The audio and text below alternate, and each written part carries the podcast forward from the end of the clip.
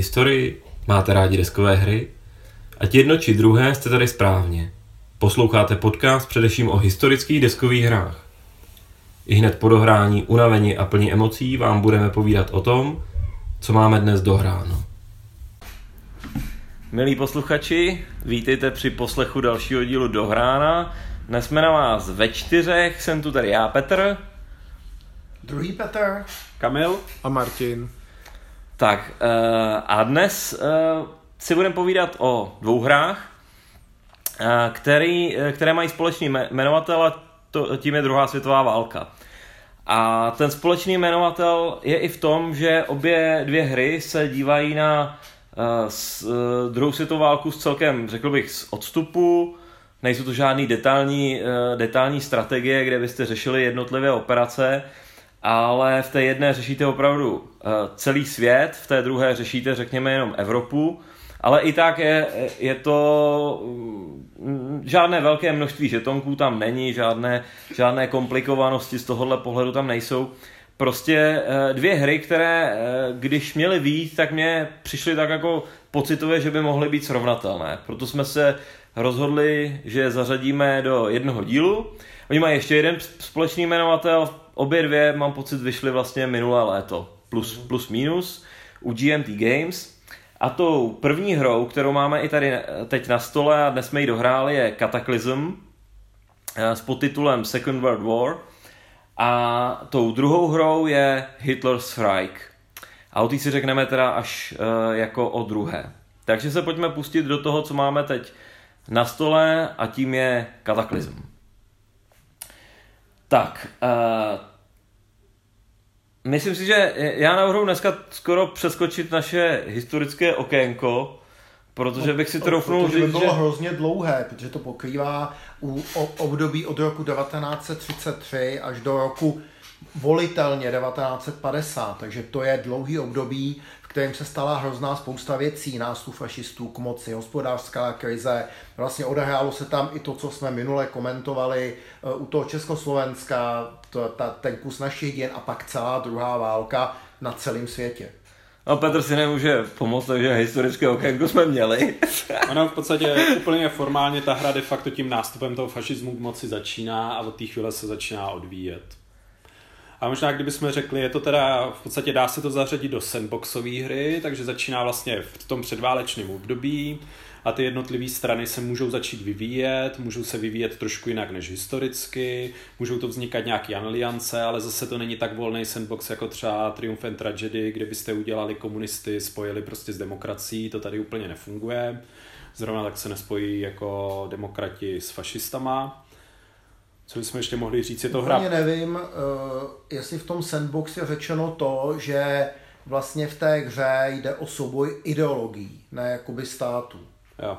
Hmm. To, jo, to je třeba ano. něco, co mě na tady těch hrách malinko vadí, že vlastně bojuje komunismus, fašismus a demokracie, přičemž samozřejmě všichni víme, že ty fašismy, demokracie, eh, komunismy tolik ne, byly trošku odlišné zemi od země. Určitě souhlasím, že třeba jako v studené válce to funguje líp, protože tam to byly dvě jako hlavní ideologie proti sobě, ale... Vysoce ta, vyhraněné. Vysoce vyhraněný, zatímco tady jako ten fašismus obsahuje i Němce, i Italy, ale přihodili k ním Japonce. Jako osu? Jako osu, ano. Takže by, z mýho pohledu by bylo lepší, kdyby to bylo nazvaný osa. Ale vlastně veme to, aby tam ta historie trošku byla, i když ji tam dneska Petr úplně nechtěl. Vlastně, když si porovnáme fašismus uh, italský, takový ten čistý fašismus, jako Dučeho, pak je tam ten nacionálně socialistický fašismus jako německá, pak vlastně tam i občanská válka ve Španělsku, což byl úplně jiný ten fašismus.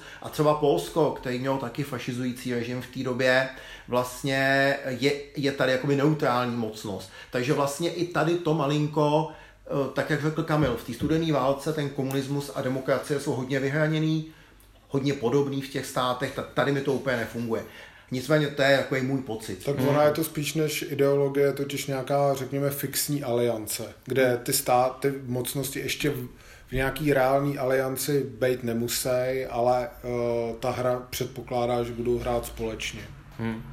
Ono, já jsem totiž Petře tušil, že to historický okénku se nevyhneme a že bude průběžně, až budeme ten kataklizm rozebírat. Protože ono je tady spousta věcí, ke kterým se myslím dostaneme a budeme ho řešit. Já jsem prostě chtěl jenom přeskočit ten úvod a navykládat uh, posluchačům, co to byla druhá světová válka. To by bylo tak na 12-15 hodin. Přesně Takhle tak. se to nedá, no. Pojďme si teda ještě říct, je to hra pro 2 až 5 hráčů, Mhm. asi nejlepší je jí hrát v tom plném počtu a v podstatě pak to je teda ložený tak, že vlastně jeden hráč hraje za Američany a Francouze, druhý hráč hraje za Spojený království, třetí hráč hraje za Sovětský svaz, čtvrtý hráč hraje vlastně za kombinaci Italů a Japonců a pátý hráč hraje vlastně za třetí říši. A tohleto rozdělení podle mě je dobré, protože ono tam vlastně vnáší takový ty drobný konflikty, že vlastně to není až tak vyleděný ty státy. Mm. Přece a Francie, Anglie to nebyla úplně jednoduchá aliance. Dejme tomu eh, Itálie, Německo taky ne. Při, při Anšlusu Rakouska třeba Italové nebyli úplně rádi, že území, který cítili jako svoje do určitý části, tam v té pasáži, kde se oni prali za Rakouskem, Uherskem roky, připadlo Německu. A čili to ukazuje jako i tak hezky to, že vlastně ten jediný monolit byl ten spící medvěd. Hmm. To si rovnou klidně řekněme to doporučení, na tom se asi shodneme, že prostě tohle je lepší hrát v pěti. I když se to dá hrát vlastně ve třech, tím, že opravdu Uh, Dá se to hrát i ve dvou. Jasně, no, ale to už si moc... Ta, ve dvou jsou, jsou tam na to specifický scénáře mm. samozřejmě, ale ten plný velký scénář podle mě stojí za to zkusit v pěti, i když když náhodou se ocitnete ve čtyřech, tak prostě dvě, dvě ty strany se sloučí, hraje jeden hraje za celou ideologii, to samý jde udělat i v těch třech, ale za prvý to, to, co si říkal ty Petře, to trošku ochudí o tu, o tu třenici v té alianci a za druhý to dost zneváží jako poměr toho, kolik, kolik toho vlastně ten hráč hraje. Zjednodušeně řečeno, ten, kdo bude hrát ten sovětský svaz, si potom za, se, uh, bude mít daleko kratší tahy, než, než ten zbytek hráčů. A to tak je. Jako a z druhé strany zase řekněme si, ona jako ta hra, tím, jak budeme rozebírat ty mechaniky, ona tu neumožňuje udělat úplně takovou tu orchestraci, že prostě přesně od pochodu je francouz někam a Brit ho tam nahradí a společně jako v dokonalém jakoby v dokonalý formaci něco provedou. Protože ta hra je prostě udělaná tak, že vlastně je paradoxně nevadí, když se to bude hrát ve třech hráčích. Jako v těch pěti je to podle mě spíš třeba lepší z toho pohledu, že hrát za tu osu, která má na začátku tu iniciativu, je vlastně i jako hodně těžký, protože toho máte jako na sobě moc. Hmm, hmm. Zatímco ty zbylý dvě strany jako tak jako reagujou a moc toho nedělají. Takže kor jako třeba to rozdělení té osy mi přijde jako poměrně důležitý, aby toho ten hráč na sobě neměl tolik. Hmm, hmm. A na druhou stranu, když celá ta osa hraje v hromadě a pokud se to sejde ještě ty herní mechanismy, tak se může stát, že pak malinko třeba dneska ten bait nebo ten rus byli trošku z taktu v té hře, mm. což ale se dá, když se u toho povídá, celkem přežít. Hmm. No, než se pustíme do těch mechanismů, tak ještě bychom měli zmínit uh, designéra, v tomhle případě jsou to dva designéři, a to je William Tardoslavič a Scott Muldon, a přiznám se, já jsem poměrně dost nepřipraven, co se týče i historie, protože já mám pocit, že tohle je možná i prvotina. Konkrétně u toho Williama Tardoslaviče je pro mě úplně nové jméno.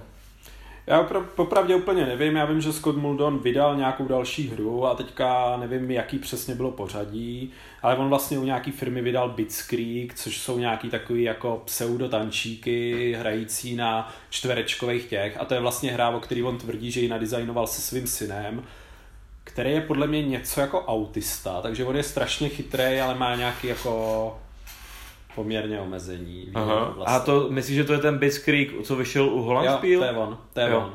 Takže vlastně on něco vydal a nevím, jak jakoby je to s nějakou historií, jestli vydával něco předtím. Každopádně, abych řekl, pro nás žádná z těch předchozích her si nějaká vyšla, jako nebyla jako Přesně. extra zásadní. A já je neznal vůbec a proto jsem byl milé překvapený tou na začátku. A ona jako byla poměrně dlouho ve vývoji a, a to Ale ještě vlastně možná moje oblíbený je, jak to vypadá, tak vzhledově se mi líbí, ty komponenty jsou pěkný, jsou tam třeba takový ty drobnosti, že na, když jsou žetonky a jsou na nich letadla, tak mají siluety těch letadel a uh, i, i, ty tanky se liší. I ty lodě, všechno. I ty lodě, všechno, jo. Uh, I ta mapa je hezká, krabice je pěkná, takže jako vzhledově a i na ovládání mě ta hra jako baví.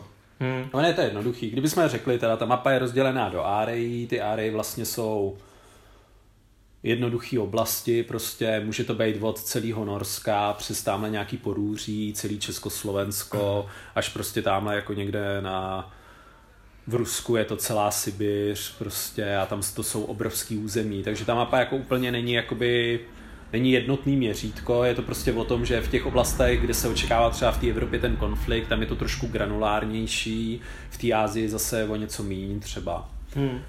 Uh, jen asi nutno říct, že ty mapy jsou fakticky dvě. Jedna je teda pro tu Evropu hmm. a jedna je pro ten uh, Pacifik, ale my nejvíc asi budeme mluvit o tom hlavním scénáři, kde jsou ty mapy, mapy spojené, hraje se vlastně od toho roku 33 uh, eh, vlastně na obou, takže to je ten největší scénář, to je ten počet hráčů. V playbooku najdete potom poměrně dost různých menších scénářů, který si třeba zahrajete jenom na té evropské mapě nebo nejenom na té mapě toho Pacifiku, například ten scénář, který doporučuji jako první, začíná v roce 1937, je to jenom v Evropě a je to vlastně jenom ten německý vlastně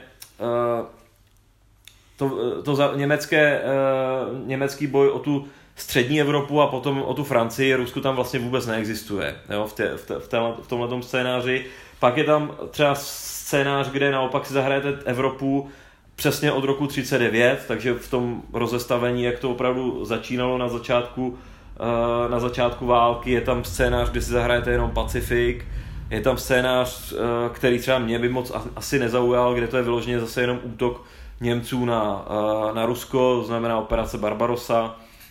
Takže těch a... různých variant, jak si to zahrát je víc, ale dneska se myslím asi z 90% o čem budeme mluvit, bude, bude prostě ten velký kataklizm, kde jsou opravdu spojený obě mapy a, hraje to, to, to ve velké. Já vím, že ještě nemáme hodnotit, ale pro mě síla té hry je v tom komplexním scénáři. Ani jeden z těch malých mě jako úplně jakoby nepřesvědčil, protože podle mě uh, asi nejzajímavější je ta komplexní válka v Evropě pro nás Evropany a tam zase bohužel ale chybí zrovna ta politická doba od toho roku 33, která je podle mě hrozně zajímavá. Takže ty scénáře jsou možná spíš výukový, nebo kdyby vás to hodně chytlo, tak pro ty dva lidi Hmm. A nebo turnajový. Nebo turnajový, ale ta komplexní hra je asi to ta největší síla, nebo to, co hmm, tam hmm, stojí za to.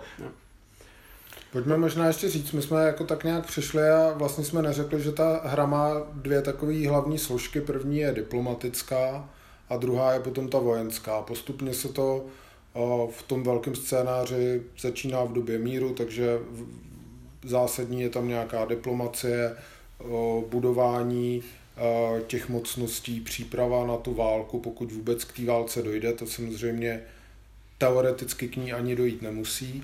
A potom je tam teda potom nějaký mechanismus eh, pro eh, tu válku jako takovou, pro pohyb s těma jednotkama, provázení bojů a tak. Ty dvě části jsou poměrně jakoby dobře společně fungují, ale mm, je tam prostě, nebo určitě k ním budeme mít různý hodnocení. Mm-hmm. Mm-hmm. Já bych řekl, že ta hodně velká síla toho designu a tam, kde já bych hodně ty auto jako vyzdvihl, je právě to úvodní nastavení a ta asymetričnost těch frakcí, což se hodně pozná právě v tom dlouhém scénáři. Jo, a oni odvedli podle mě hodně dobrou práci v tom prostě nastavení, jak pravidlově, tak ty různé věci. Hmm. V té váleční fázi už pak jsme tam trošku ztrácí. Hmm. Tak pojďme říct, ono vlastně jakoby, jak to, ještě neřekli jsme všechny ty komponenty, ale ta zásadní věc jsou tady takzvaný ty jakoby šíty těch jednotlivých mocností. Hmm. To vlastně každý ten, ta hlavní power tu má svůj jeden. A tady je právě vidět ta největší asymetričnost, kdy vlastně každá ta mocnost je jakoby hodnocená na nějakou efektivitu, na to, jak velký může mít force pool, a to je asi úplně to nejzásadnější na té hře, takže abyste viděli ten rozdíl, tak je to třeba o tom, že to Německo, jakoby tím, že vlastně se stane tím fašistickým Německem na začátku a ty Němci jakoby to, to obsadí, nebo jakoby ty kontrolují ten stát vlastně kontrolují ten stát, tak mají tu efektivitu 3, což o čem se nikomu jinému nesní. Prostě ty Sověti, kteří jsou taky diktátoři, tak ty mají prostě dvě a prostě Britové mají dvě, ale třeba Francouzi mají prostě jako prašivou jedničku, stejně tak mají Italové prašivou jedničku. A to je vlastně strašně důležitý v tom, že tady jakoby, když se dělá většina těch diplomatických akcí, tak se hází počtem kostek, který odpovídají té efektivitě. Takže si vlastně vezměte, že ty Němci mají jako trojnásobnou pravděpodobnost že něčeho dosáhnou oproti těm Italům nebo těm Francouzům. Ale co je krásný, tak ten fašismus v tom Německu je právě ukázaný tím, že ten stát už v té mírové době je právě brutálně efektivní. Mm. Na druhou stranu, během té hry, pokud se mobilizuje třeba ta Británie, tak ona dožene to Německo v těch koskách. Amerika pomaleji, ale taky. To Rusko ne. To Rusko je sice veliký, ale myslím, že na tři kosy nedošahne. Ne, ne, ne, to Je má konstantní. permanentně dvě. Pa- Stejně jako Japonci. ne. Stejně jako Japonci. Oni ho No a pak jsou tady ty dvě mocnosti, válečné, silné, Francie a Itálie. Ty mají celou hru kosku jednu. Já, Jako- jsem, já jsem jenom chtěl ještě, pardon, říct, že oni ho nejenom doženou, ale oni ho vlastně v jisté fázi i předženou, že u toho Německa zrovna je nasimulovaný to, že k tomu vyčerpávání dojde mnohem dřív než u té Británie té Total War, a ano. u, tý, u, tý, uh, uh, u těch Spojených států. Německo se začne už v okamžiku té totální války padá ta jeho efektivita, zatímco ty uh, Británie a, a Amerika tam dosahuje toho vrcholu té produkce a té efektivity toho státu. No, představte si to tak, že vlastně na těch šítech máte ty jednotlivé stavy, to znamená, ty země začínají v tom civilním stavu, pak je stav zbrojení, pak je mobilizace, a pak je ta Total War a pak je tam ještě stav vyčerpání. A na to máte vždycky sloupeček, který určuje tyhle ty charakteristiky, první ta effectiveness a vlastně v tom je jádro celého toho modelu té hry, kdy opravdu každá ta země se chová jinak v těchto těch, v těchto těch číslech, jak říkal Kamil, třeba ten force pool, to znamená počet jednotek a, a potom nějaký ještě pár, pár dalších parametrů. Co je ještě důležité, každá ta jakoby vlastně frakce má svůj další šít, který říká nějaký jako special pravidla. Takže třeba je to přesně o tom, že ty Němci vlastně začínají s tou efektivitou, který dosáhli díky té, tady jako je to pojmenovaný, ta, ta vlastnost noc, Noc noc dlouhých nožů. nožů.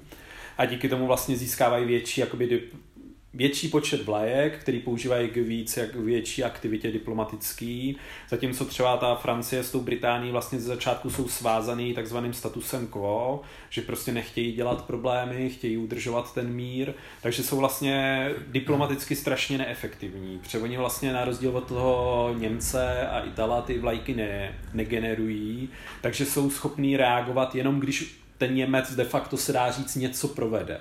Což je jako vlastně podle mě krásně nasimulovaný a teprve když ten Němec začne intenzivněji zbrojit, tak vlastně v tu chvíli prostě je tohleto břímě z té Francie a té Británie sejmutý. A tím je nasimulovaný asi i to, že se tam k moci dostanou ty efektivnější lídři, kteří tam v míru jakoby nebyli, což třeba krásně u té Británie je ukázaný tím Churchillem za války. Eh, Ta Francie to nestihla, že jo, ta se zrutila. Co je ještě hezký, mně se líbí i spodobnění jakoby těch reálí, že třeba Itálie má velice efektivní jednu vlajku, na který je portrét Mussoliniho, eh, a vlastně s touhle vlajkou má větší efektivitu, když to vykonává on. A je i pěkný, že vlastně zase v Rusku eh, hraje velkou roli Stalin, který ho do jistý míry paralyzuje, brzdí a omezuje. Ono vlastně za ty Sověty ho paralyzuje úplně, protože ten sovětský svaz se nachází vždycky v jednom ze tří stavů a to jsou vojenské reformy, politické čistky nebo kolektivní bezpečnost.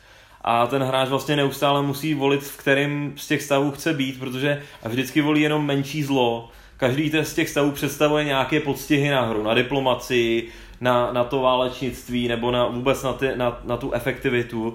A vlastně když hrajete ty Sověty, tak pořád máte pocit, že vám někdo, že vám ta hra sype něco, jako co je špatně a vy si jenom teda jako řešíte, co z toho vám vadí nejmí v tu danou chvíli. Čili berme to tak, my jsme třeba hráli a prostě ten, co hrál za fašismus, Martin, tak prostě měl spoustu práce s tím, že někde sbíral body, lítal po Evropě, útočil. Eh, Demokrati se zoufale snažili probudit své spící země, no a vlastně eh, Petr hrál takovou svoji vlastní hru, aby uřídil ten kolos, jo, eh, Sovětský a udrželo v nějakém stavu schopným jako nějaký reakce, no. Takže já si myslím, že tohle je jako určitě jedna z devět z toho, z toho jakoby systému, že prostě ty frakce jsou hezky udělané. Já teda jako k tomu budu mít ještě nějakou výtku, ale tu si možná necháme pak do nějakého hodnocení. Hmm. A- A jestli můžu ještě tady v tom lehkém chválení nebo spíš popisování těch mechanismů, co mu tady funguje podle mě hrozně suprově, jsou občanské války. On tady simuluje občanskou válku v Číně, simuluje tady občanskou válku vlastně ve Španělsku a navíc tady ještě můžou vy- vypuknout občanské války v jiných zemích Jo. podle nějaký tabulky crazy.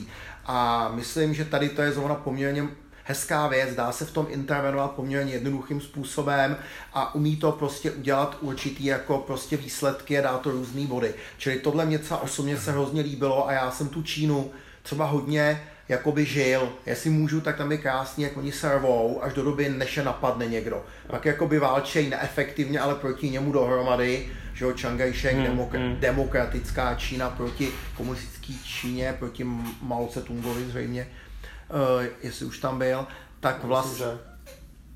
Já, já myslím, že jo. Uh, tak jako já bych řekl, že tohle je tam hrozně pěkně, aspoň za mě to dávalo týře takovou životnost, jo, že člověk měl pocit, že ten svět jakoby funguje. Hmm. Hmm. Určitě. No, pojďme asi na další mechaniky, teda v té hře, takže jedna, jedno z těch, z těch jader je teda tahle tabulka, kde je prostě v těch číslech je namodelovaná kvalita toho národa. Ještě bych možná zmínil, že je to tady vel, významná odlišnost těch ideologií v tom, že fašismus má vlastně možnost napadnout jakoukoliv jinou zemi e, bez vyhlášení války, což je v té hře strašně silná záležitost komunisté můžou aspoň vyhlašovat uh, ty, ty, uh, ty války, samozřejmě demokraté také, a můžou uh, aspoň napadat neutrální státy. A demokraté si musí házet vlastně ten effectiveness čes tu politickou akci, pokud chtějí kohokoliv demo, neutrálního napadnout. Ano, když chtějí neutrální. A to je vlastně strašně krásný, protože ten, ten fašista vás napadne a, vy vlast, a vlastně ho to nestojí žádnou extra akci, zatímco když se chce rozhýbat ať už ten sovětský svaz nebo vlastně ten západ, tak v podstatě prvně musí tomu soupeři oznámit, jdeme s vámi bojovat, zahrát za to nějakou vlajku, diplomatickou akci, tam mu musí výjít a teprve pak vlastně může dalšíma akcema jakoby něco dalšího vytvářet. Zatímco ta, ten, ta, ta vlastně fašistická frakce prostě zaútočí, neutratí za to tu vlajku a rovnou tím i vygeneruje nějakou vojenskou akci a má to jakoby vlastně mnohem jednodušší. Takže to je jako zase další pěkná asymetrická záležitost tady. Hmm. Která simuluje ten blitzkrieg de facto. A taky je pěkně udělaný, že vlastně jakoby je tam nějaký bonus na tenhle ten prvotní útok, ale když už byla ta vaše frakce jednou napadnutá, tak už jste připravený a už vás jako druhá strana třeba z toho fašistického tábora nepřekvapí. Takže k těm mechanismům, a možná mě opravte, eh, v podstatě je to o tom, že vy si určitý akce jakoby nakoupíte, dáte je do pytlíčku a pak je náhodně taháte. To pořadí se dá ovlivňovat určitým způsobem, dá se něco dát jakoby do rezerv, ale vlastně ten cheat pool eh, jakoby neřídíte. A pak, když máte tu akci, tak dejme tomu za vlaječku, můžete hrát tu politickou akci, kdy zase počtem kostek toho národa, to je zase hezký, spíš vás přesvědčí jako Belgičana Brit, abyste se k němu přidali, než Francouz. To je hmm. No a vlastně se hází tím počtem těch kostek a čekují se ty výsledky. S výjimkou těch diplomatických akcí, ostatní akce, pokud je nehodíte, tak si do nich dáte jakoby kostičku, která vám označuje, že příští rok máte bonus, takže se dá k tomu hodu jakoby dopracovat. A vlastně hodně silná věc je vnitřní stabilita těch zemí. Jestli kamera to popíšeš, abych to... Jo, de facto jsou tu čtyři statusy té země od nějaký stability, od toho, že se je ta morálka lehce pochvívá, přestože je nestabilní, až po kolaps. A v podstatě je to strašně důležitý z toho pohledu, jako je vám jedno, jestli jste mezi, mezi stabilním a vlastně nestabilním, ale když spadnete na ten kolaps, tak vlastně ta vaše země může totálně vypadnout z války, anebo prostě vystoupí ze všech konfliktů. A je to hrozně pěkně udělaný, opět vlastně je tady třeba vidět, že ta Francie nebo ta Itálie se zhroutí mnohem snáze tím, že mají tu nízkou, efek, nízkou efektivitu, tak vlastně už třeba při jednom dvou zabraných území v tom svém státě vlastně ten hod nemusí hodit a a k tomu došlo. Francie se zhroutila, měla ano. dvě třetiny území, Itálie se zhroutila, měla polovinu území. Jo. De facto jo. jakoby vlastně tam v té Itálii se nemuselo toho nic moc stát, to byly kousek. No. To byly kousek a Italové zjistili, že vlastně jsou spojenci spojenců. Jo. Eh, a zase Francouzi zjistili na začátku války, že vlastně jsou nějak tak spojenci Němců, no. Jo. Eh, tak. A to je krásný. A zase ty Britové, ty jsou prostě poměrně pevný v těch názorech, jo. To... Hmm. Je, je, to jako dobře udělaný, to je jakoby tahle, tenhle ten vlastně systém. A v jádru je to hrozně jednoduchý. Vlastně to, co tady Petr popisoval, je opravdu jednoduchý cheat plus systém, kdy dáváte ty žetonky do pytlíčku. To jsou hlavně ty vlajky, co jsme tady teď už několikrát zmiňovali, který vám potom umožňují dělat ty politické akce z, něko- z krátkého seznamu těch akcí.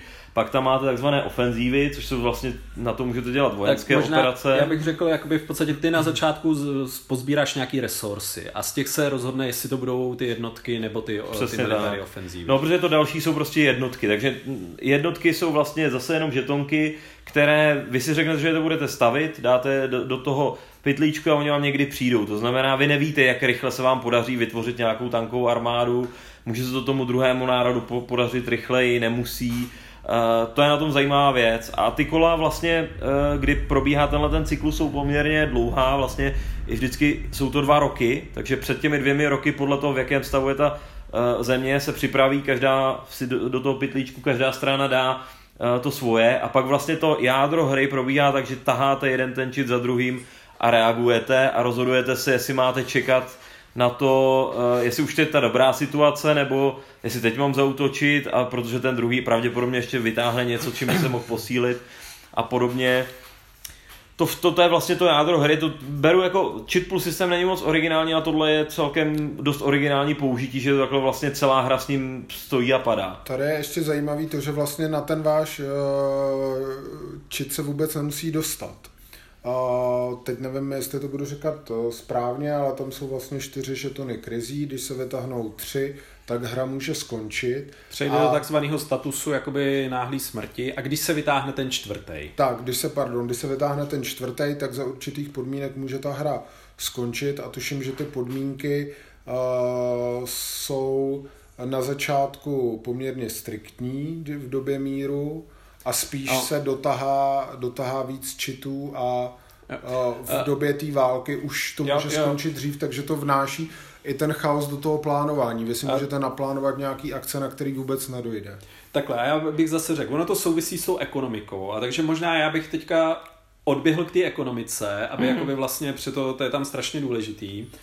To, co říkal Martin, ono to končí vlastně podle toho, v jaký fázi jste. Takže když jste na začátku v tom civilním nebo jako řekněme vyzbrojování, tak tam prostě stačí pár čitů v tom pytlíčku a končí to. Když pak jste v té Total War, tak už prostě v tom pytlíku dokud tam má jedna frakce třeba čtyři čity, tak prostě vlastně ta hra nekončí. Takže a teďka ta ekonomika. Tam zase je to jakoby krásně odlišená vlastně ta ekonomická síla těch jednotlivých zemí. Třeba takový francouzi mají prostě dva, dva zdroje, Britové mají celkem čtyři zdroje, z druhé strany dokud platí ten status quo, tak dva z těch zdrojů mají v koloniích. Kolonie teda jako v uvozovkách, je to jakoby Austrálie plus Indie. A vlastně teprve, když skončí ten status quo, tak můžou začít vozit tyhle ty zdroje a můžou je začít hmm. využívat k té produkci.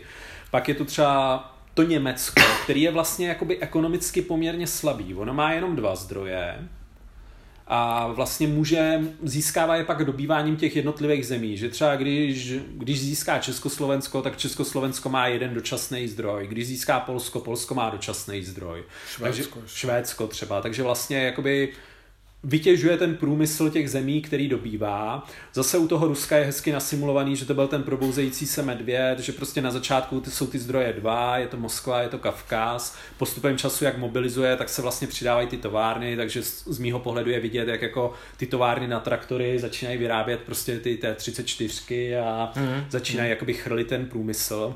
A třeba taková Amerika, to je prostě tady vidět, že je to ten ekonomický powerhouse, který má sedm zdrojů. Ale zase na začátku je svázaná třeba tím, že má nepříliš výhodnou ekonomickou dohodu s Japonskem, který mu prostě každý, každý kolo posílá jeden zdroj. Takže je to vlastně hezký, že je to vlastně v podstatě váš nepřítel, ale vy ho živíte. Hmm. A musíte jako aktivně něco udělat pro to, abyste tomu Japonsku ten zdroj dali, vzali, anebo musíte čekat na to, až ty Japonci provedou něco, co bude odpovídat Pearl Harboru. Řekněme si na rovinu, že asi tady k Pearl Harboru nikdy nedojde, ale prostě provedou ale proti vám nějakou vojenskou akci. Za Brita se dost blbě kouká na to, když máte dva zdroje a nevíte, co dřív, když Američan každý kolo dá jeden zdroj Japoncům. Jako. Je to jako prostě těžký. Zase ale pak, když se po Američanovi podaří zprovoznit land tak může začít posílat těm svým spojencům prostě zdroj. K tomu jsme se nedostali To tentokrát. jsou ty telefonáty Rooseveltovy, no. No. Takže byly takový smutný. A ze začátku. Takže jakoby tady je vidět jako krásně zase ta asymetričnost zemí a ještě pak je jako strašně důležitý, že vlastně, jak jsme říkali, že tu jsou jednotlivé fáze toho vlastně režimu, tak když jste na začátku té války a jsou ty země v tom civilním zřízení, tak tam jeden zdroj vlastně, nebo respektive dva zdroje konvertují do jednoho buildu. Takže na to, abyste postavili třeba jednu pěchotu, tak potřebujete utratit dva zdroje. Ve chvíli, kdy už jste ve fázi přezbrojování, tak je to jedna ku jedný. Ve chvíli, kdy jste v mobilizaci, tak za dva za jeden zdroj postavíte dvě jednotky a prostě v té totální válce za jeden zdroj postavíte tři jednotky. A stejně tak i ty military ofenzívy, o kterých se budeme bavit, jako taky generují větší počet těch vojenských akcí. Takže tady je krásně vidět, jak jakoby vlastně se to jako vtipně řečeno, z toho jako másla se ta, ta ekonomika přeorientovává na ty zbraně. Prostě. A na druhou stranu to má drawback. Jo? Vy čím víc ten stát přetáčíte na tu válečnou výrobu, tím víc nespokojení jsou lidi v tom státě. A v tom čitpitlíčku, v tom čitpoolu jsou ještě takový kartičky jmenují se Homefront, což je jaká, jakási opozice. A vy vlastně musíte na, podle počtu těch svých kostek té efektivity hodit pětku nebo šestku ale ovšem, když už jste v mobilizační fázi, tak je tam minus jedna, tak to už jenom šestka. A když jste v té total war, když to ždímete, tak je tam minus dva, což třeba už u francouzů nejde hodit, že jo? Mm-hmm. Přesně tak. Jo, čili francouzi, jakmile jsou v total war, tak, je, tak, tak vlastně ten stát začíná stávkovat až do té vesty a tak, jo. Takže vlastně i to je tam hezky popsaný a vlastně to ukazuje i ten uh, tu asymetričnost té Velké Británie, která sice, když jde z té fáze vyzbrojování do té fáze mobilizace, tak do, dostává postih minus jedna, ale zároveň získá efektivností kosku navíc. Takže ta pravděpodobnost, že hodí tu šestku, je vyšší. Německo, to má vlastně furt tři kosky a dostane ten, ten postih a vlastně se dorovnají. Jakoby v tom házení. Jo, i tam je krásně vidět to vysilování toho Německa, který to přepínalo a který doháněla tého vlastní ideologie, kdy třeba oni nechtěli, že to se ví běžně, poslat ženy do továren, protože to nebylo v souladu s, s nacionálně socialistickou ideologií, měli by doma rodit Árijce. A v Rusku tenhle problém neměli, tak proto Rusko čím více ve válce, tím víc vyrábí, Německo vlastně ztrácí ten dech. Mm. Takže za mě tohleto se jim ohromně povedlo. A tam ty si říkal vlastně to, že potom se dostanou ty státy vlastně do stavu, kdy už to vlastně nemají šanci hodit, nebo je to hrozně těžké to hodit a ta stabilita jim klesá a oni musí aktivně utrácet ty diplomatické akce nikoli na to, aby uh, dohadovali nějaký spojenectví uh, s, s nějakýma nezávislýma státama nebo mezi sebou navzájem, ale na to, aby udrželi doma ten pořádek. Takže to je pak takový to řečení v Reichstagu a podobně. Tak, co se to dokonce jmenuje propaganda. No, Přesně propaganda jsme tak. E, ještě Vlastně ono to tu, trošku to tu Petr naznačil, ale důležitý je říct, že ani ten build, jako to tu není v běžných hrách, že prostě ty jednotky by se postavily, ale vy i, i ty jednotky házíte do toho pitlíku. Takže přesně je to o tom, že vlastně vy si řeknete, postavíme tam nějaký tanky, ale ty tanky vám taky můžou přijít až po té, co vlastně jste napadený. Takže je to jakoby hrozně zajímavý, proto je tu třeba ta rezerva, kdy díky té rezervě můžete prostě něco rychle nasadit. Taky je hezký princip třeba to, že pevnosti plus vlastně flotily klasický se staví prostě delší dobu, takže vy sice tu jednotku vyrobíte, ale umístíte si ji na na turn track o jedno kolo dál, takže vlastně to vyrobení té flotily prostě trvá trvá dva plus roku. Nebo postavení mažinokové linie. Což možná ještě řekněme, že jako ty žetony jsou tady jako hodně velký celky, jo. Prostě tady je to jako nějak, jsou to nějaký armády prostě pěší, armády tankový, ale skupiny jsou to, jako, armád, jsou to no, skupiny no, armád. No. Plně mobilizovaná francouzská armáda má pět žetonů pozemí. Jo, takže no. asi takhle byste viděli, ta armáda byla milion, no. uh, několik milionů. Možná USB. můžeme ještě říct, že třeba nejvíc, kdo tu má jednotek, prostě tak třeba američani mají 30 jednotek, takže jako de facto nikdy nebudou mít, na, ma, mít, mít na mapě víc než prostě 30 jednotek. Tak no. Němci mají 20, tuším. Rusové 17. 20 jenom? Briti 17, Frantíci 14, takže uh, opravdu ty žetonky jsou prostě, uh, já bych řekl, armády, ani na armádní zboj. Jo. No možná i ty skupiny armád. No, skupiny, skupiny armád. Jako, fronty možná dokonce. Fronty, v, v, v, případě Rusů určitě fronty. Jako. A co ještě hezký, ty jednotky se ještě upgradeujou, takže takový jako ten člověk vypadá pěšáci, na druhé straně je tančík, má dva zásahy, má nějaký bonusy, lodě se upgradeujou na svazy a s letadlovými loďmi, a to je takový hezký, protože vy si tak jako ten stát hýčkáte, vyzbrojujete, jo, z těch pár eh, frantíků, co tam někde hulejí v lese, najednou je tanková jednotka, když máte čas, nebo podobně, jo, z těch Britů je nakonec taky úderná síla, jo, čili to je všechno hezký, člověk si to taky jako mazlí a má z toho radost, jak mu to cvedliká, jede, chystá se na tu válku. Hmm. A vlastně si každý vytváří tu svoji dlouhodobou strategii, protože sice tady máte množství těch jednotek, které jsou teda daný tím stavem od toho civilního stavu, třeba u těch Rusů 8 jednotek, až po tu totální válku 20, ale to, co si do toho dáte, ten countermix, to znamená, jestli Rusové budou mít letadlové lodě nebo nebudou mít, tak to si připravujete vždycky na začátku v nějaký ty administrativní fázi před tím uh, dvou uh, letým tahem. Takže opravdu si můžete zkoušet různý co kdyby scénáře a rozvíjet, já nevím, u Rusů strategický letectvo, nejenom taktický a podobně. Těch možností je, je tady z tohohle pohledu dost, takže nejenom, že by jste hráli s nějakým předefinovaným setem, který vám ta hra řekne, ale vy si to prostě vytváříte v průběhu, s čím chcete hrát. Jo, já myslím, že, že hodně, hodně je to vidět jako u, u těch Němců, kdy opravdu tam prostě těch možností těch jednotek, který se do, toho, do, do té hry v sebou vezmete, je strašně moc. Můžete se pokusit budovat ponorkový loďstvo nebo i nějakou jako menší flotilu, která samozřejmě Britům a Američanům nemůže, nemůže konkurovat. A naproti tomu, když se chcete pokusit o útok na sovětský svaz, tak si musíte budovat nějaký logistický a zásobovací podpůrný jednotky, protože jinak nemáte šance prostě se uh, nějak efektivně v tom, na tom obrovském území pohybovat. Takže přesně, jak říkal Petr, to je tam moc hezký, to, že si navolíte tu strategii, pak jste teda trochu v ní uzamčený, mm-hmm. pak se může stát, že se vám někde odevřou nějaké možnosti, ale vy už prostě nemáte možnost uh, třeba osla- dojde k oslabení toho sovětského svazu, vykrvácí někde, ale vy prostě už nemáte možnost vybudovat ty, ty, ty logistické podpůrné sbory, abyste nějak efektivně třeba na tu Moskvu mohli zautočit. Jo.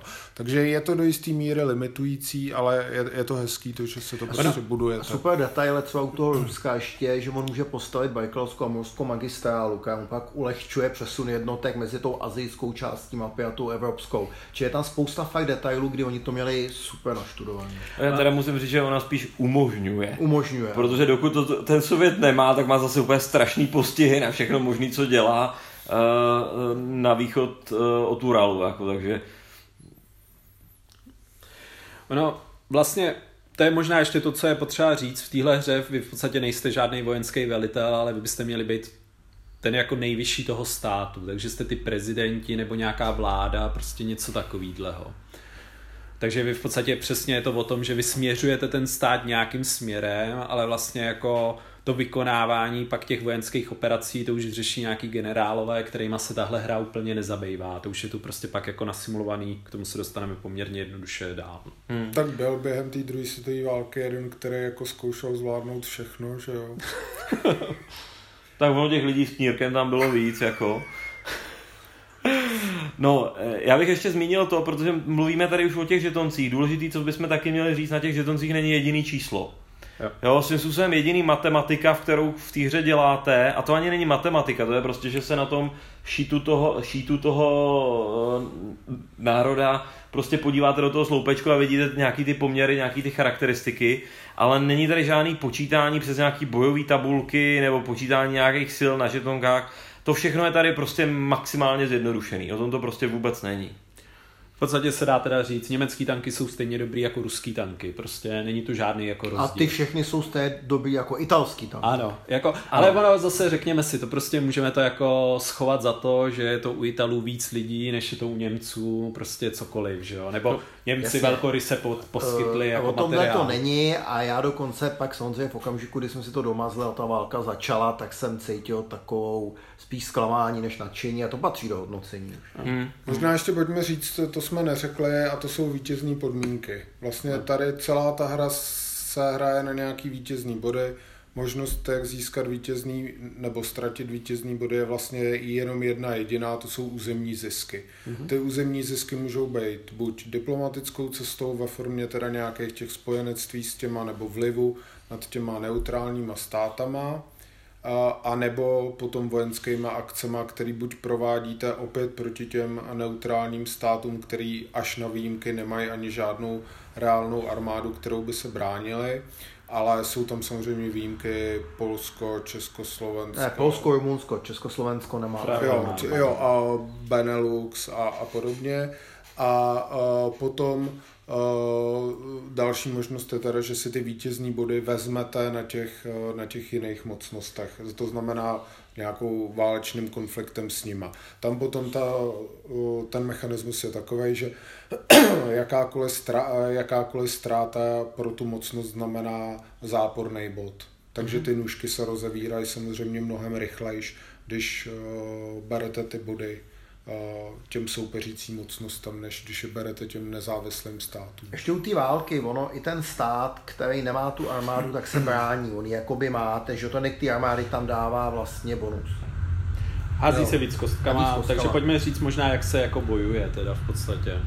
Nebo možná tu politiku ještě taky. Jo, chceme ještě mluvit o politice, okay. Ty, ta politika se hází tím počtem těch kostek, který má ten stát sám o sobě, takže Německo přesvědčuje třeba Československo trojkou, ale uh, ta země proti vlastně ni, nijak nehází, ale pokud ta země na sobě má takovou pěstičku, tak to ukazuje, že se překecává hůř. Tak třeba zrovna Polsko má ty pěstičky dvě, takže tam vlastně úspěch musí být sedmička politický.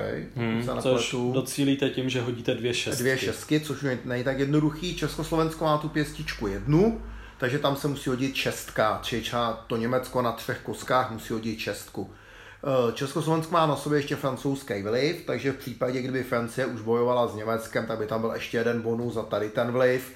K tomu většinou ta nedojde. Protože by musel být v tom válečném stavu.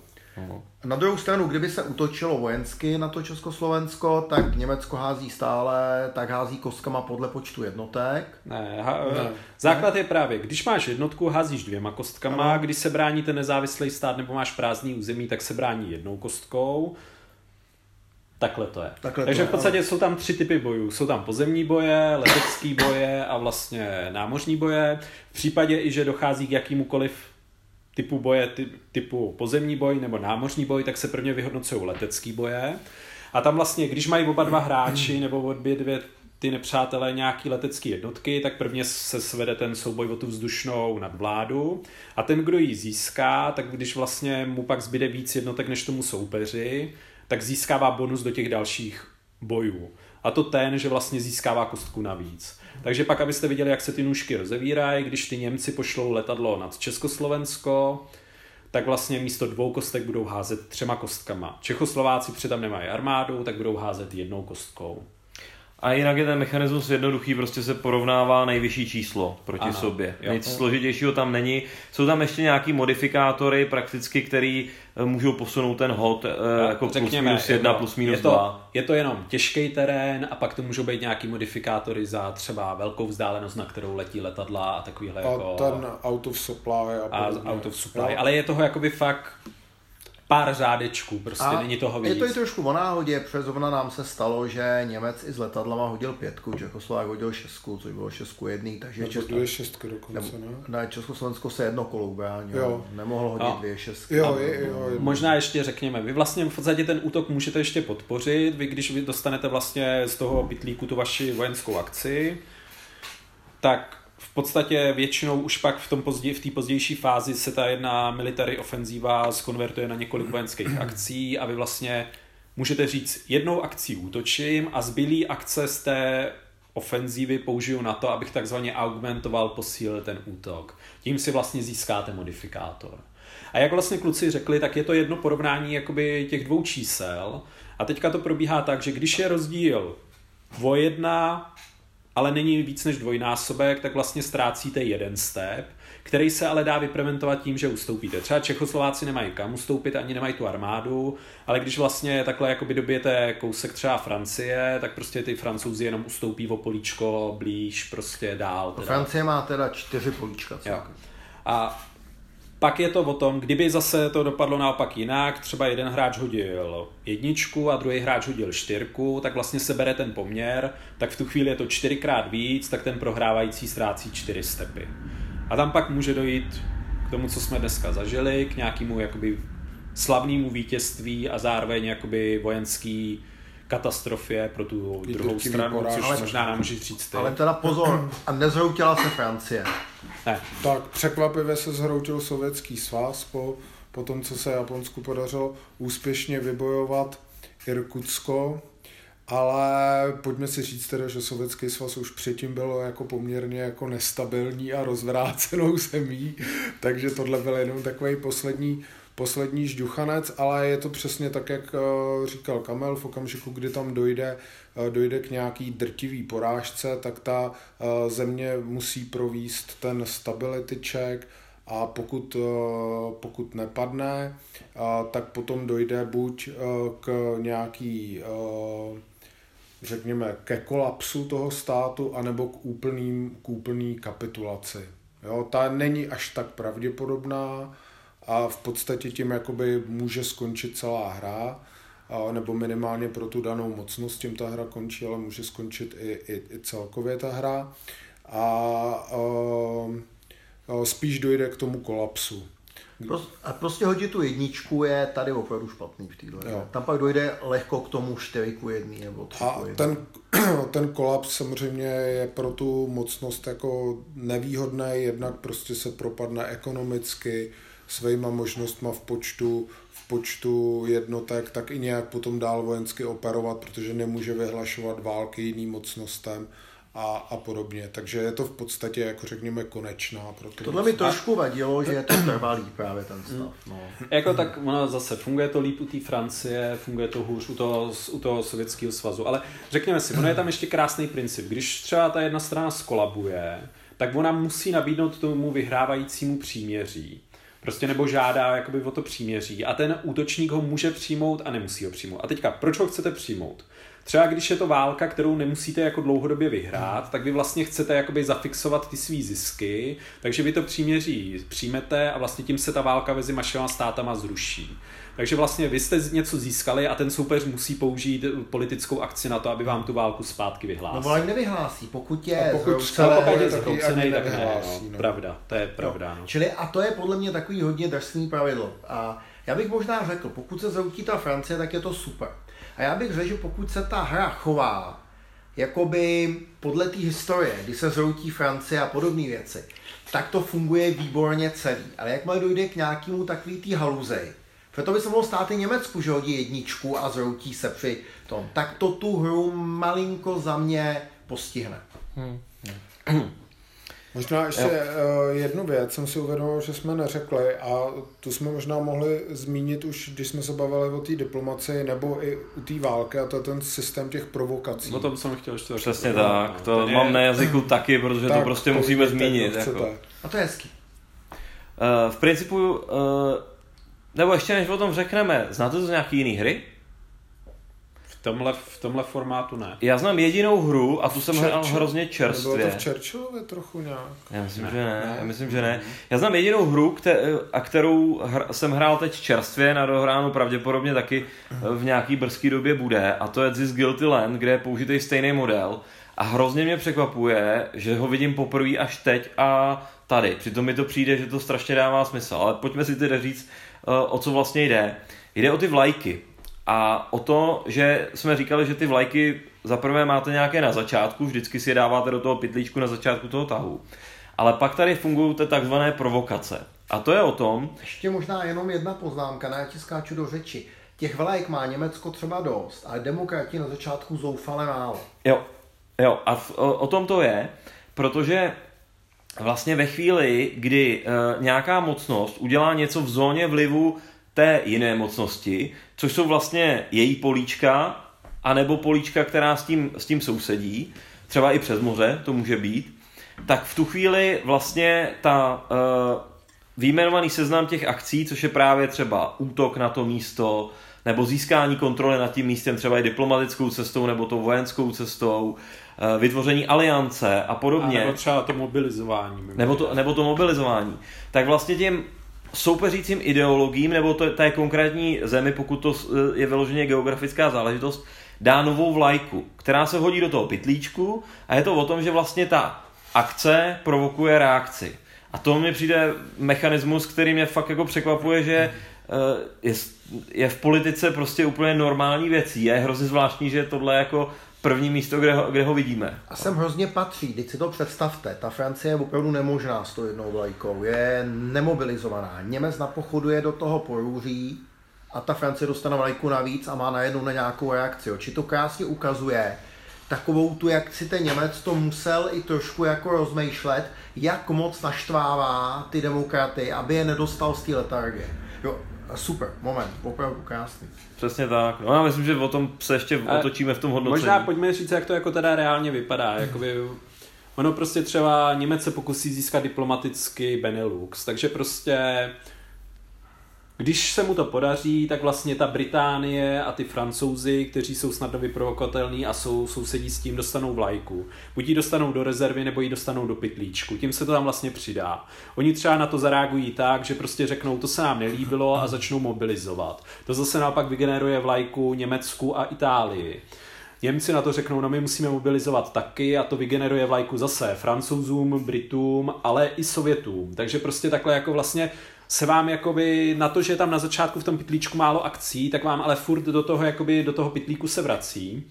A je to ta tenze. Je to ta tenze, je to jako vidět krásně, jak prostě jako ta jedna akce plodí reakci, jak a funguje to jakoby, ono je to teda předefinovaný, že například Briti provokují Němce a Italii, Američani provokují primárně Japonce, protože vlastně se v podstatě nikdy nepočítá s tím, že by se dostali vlastně do Evropy bez toho, aniž by proběhl nějaký konflikt mezi vlastně Německem a Francouzem a, Ita- a Britama. A je to jakoby pěkně, pěkně udělaný prostě, no. Hmm, hmm. No, Ale zase, platí to jenom do té doby, než vstoupíte do válečného konfliktu, takže to, že jako sice Němec pak třeba obsazuje nějaký území, prostě být diplomaticky, který sousedí s Británií, vás naštve, ale už vám to negeneruje další politický kapitál po té, co jste ve válce. ale v tomhle okamžiku už jste mobilizovaný, máte víc těch zdrojů, postupu do té války máte víc jednotek, už vám to tolik nevadí. A ono zase, ještě je to jako krásný mechanismus, když vás třeba ten soupeř napadne, tak vlastně normálně vy na tu mobilizaci musíte využívat politickou akci a hodit si, ale když jste ve válce, tak vlastně mobilizujete jenom za tu politickou akci. Prostě ta mobilizace je automatická, protože ten stát je v ohrožení. Hmm, hmm.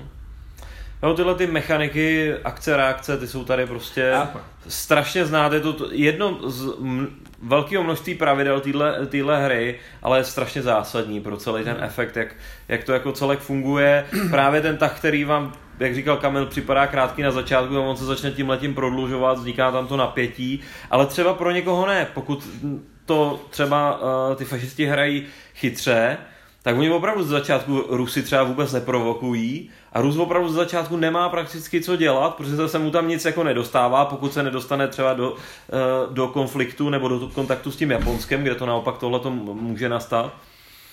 A vyžaduje to chytrou hru. A já jsem v téhle hře, třeba vy máte možnost ještě poslat za politickou akci svoji vlajku eh, jiný mocnosti, jmenuje se to pressure. Jakože vy na ně tlačíte, aby něco udělali.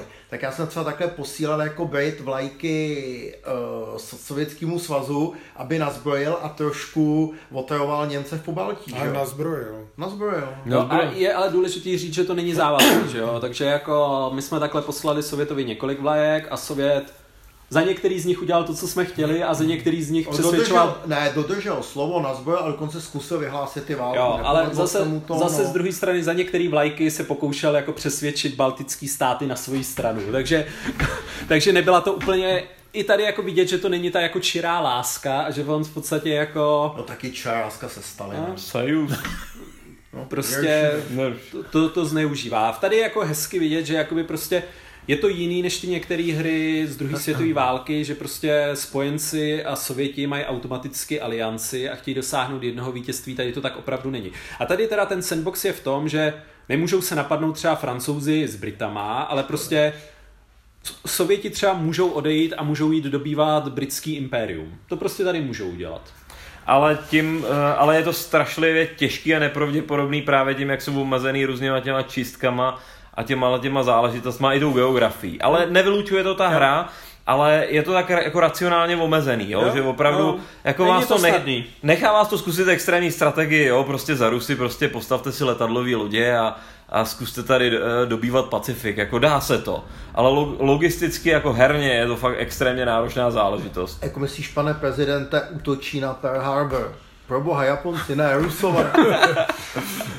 Ne, na druhou stranu, podle mě to Rusko bylo tady, já malinko, ale teď už zase jsem trošku v hodnocení, ale pro mě to Rusko je tady hodně udělaný těžkopádně.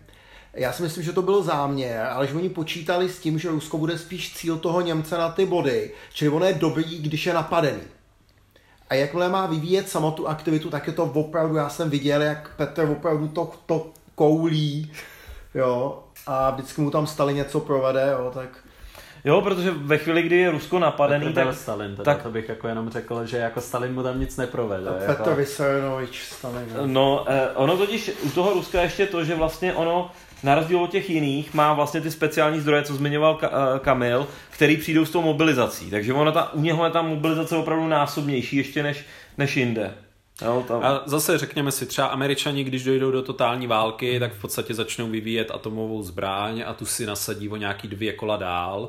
Takže když se jim to podaří poměrně rychle, tak to může dojít i na to bombardování a teoreticky to může dopadnout třeba na Berlín, že jo?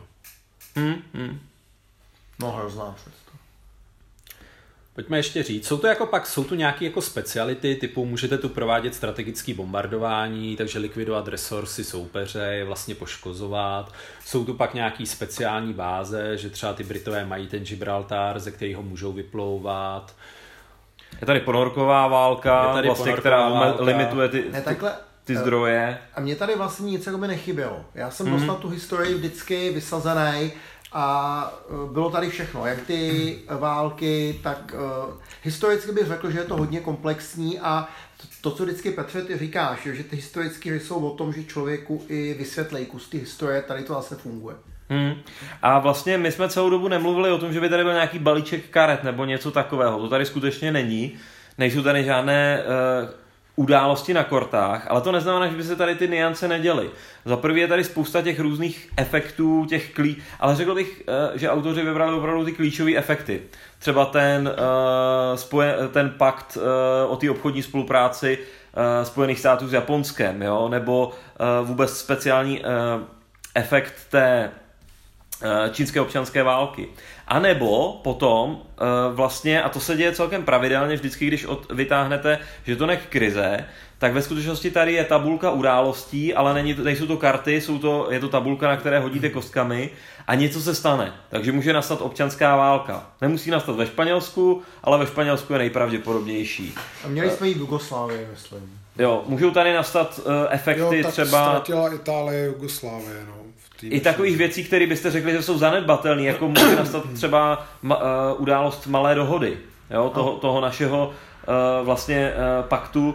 Takže i spousta těchto těch detailů tady je, jenom to nejsou karty, je to tabulka. Jo, na druhou stranu velká část těch uh, událostí krizových jsou nějaký, řekněme, generické věci, typu ta, tahle mocnost o něco přijde, jo. tady je možnost ztratit vliv. Není, není to vyloženě jako historická událost, je to, je to spíš něco... Ale je to udělané hezky, protože třeba v Británii mě postihla efektivitu parlamentní krize, což jo. je krásný, jak tu demokracii postihne ta její vlastní vlastně síla. Mm, mm. Jsou tu dokonce i ty francouzské stávky, jak Petr říkal. No. Žluté vesty. A tohle by se u nás v Německu stát nemohlo. Taky může. U nás Československ, eh, u nás protektorátu už pak ale taky ne. ne neří, neříká se tomu stávka v Německu, ale je to Führerova direktiva. Parlamentní krize. jo, ano, to je Führerova direktiva má podobný efekt jako stávka. Hele, a francouzská. Pokud, a pokud tu hru jako lidi, kteří tu historii znají, tak prostě když se hází na propagandu v Německu, tak Martin říkal, Führer musí do Reichstagu přesvědčovat lidi. A, a nešlo mu to tentokrát. A, a já když Británie na tom byla špatně, tak jsem říkal, bude ten uh, králův projev, ten King's Speech, to je přece ten známý film o tom, jak ten král koktal vlastně, který pak zůstal v tom Londýně během těch náletů. Čili si to člověk opravdu užije a ta Evropa před ním božívá. Trošku mm. pak s vypuknutím té války uh, to nevede k, k tý, k tomu mm. kataklizmatu. No to nebylo hezký ta válka, ale tady to pak nevede k takový tý uh, velice svižný, rozsáhlý akci, velkým pohybům, je to takový statičtější. Pojďme si možná ještě říct, to je jako potřeba pro nějaký to hodnocení, že vlastně ty dvě mapy se hrajou úplně odlišně. Prostě ta válka v té Evropě, ta je pozemní a je klasická. Řekněme, válka o Čínu je klasická, přitom jsou přesuny pozemních jednotek. A třeba ten Pacifik jakoby nemá vlastně klasický jakoby pevný místa, až třeba jako na Novou Gvineu a tyhle ty oblasti.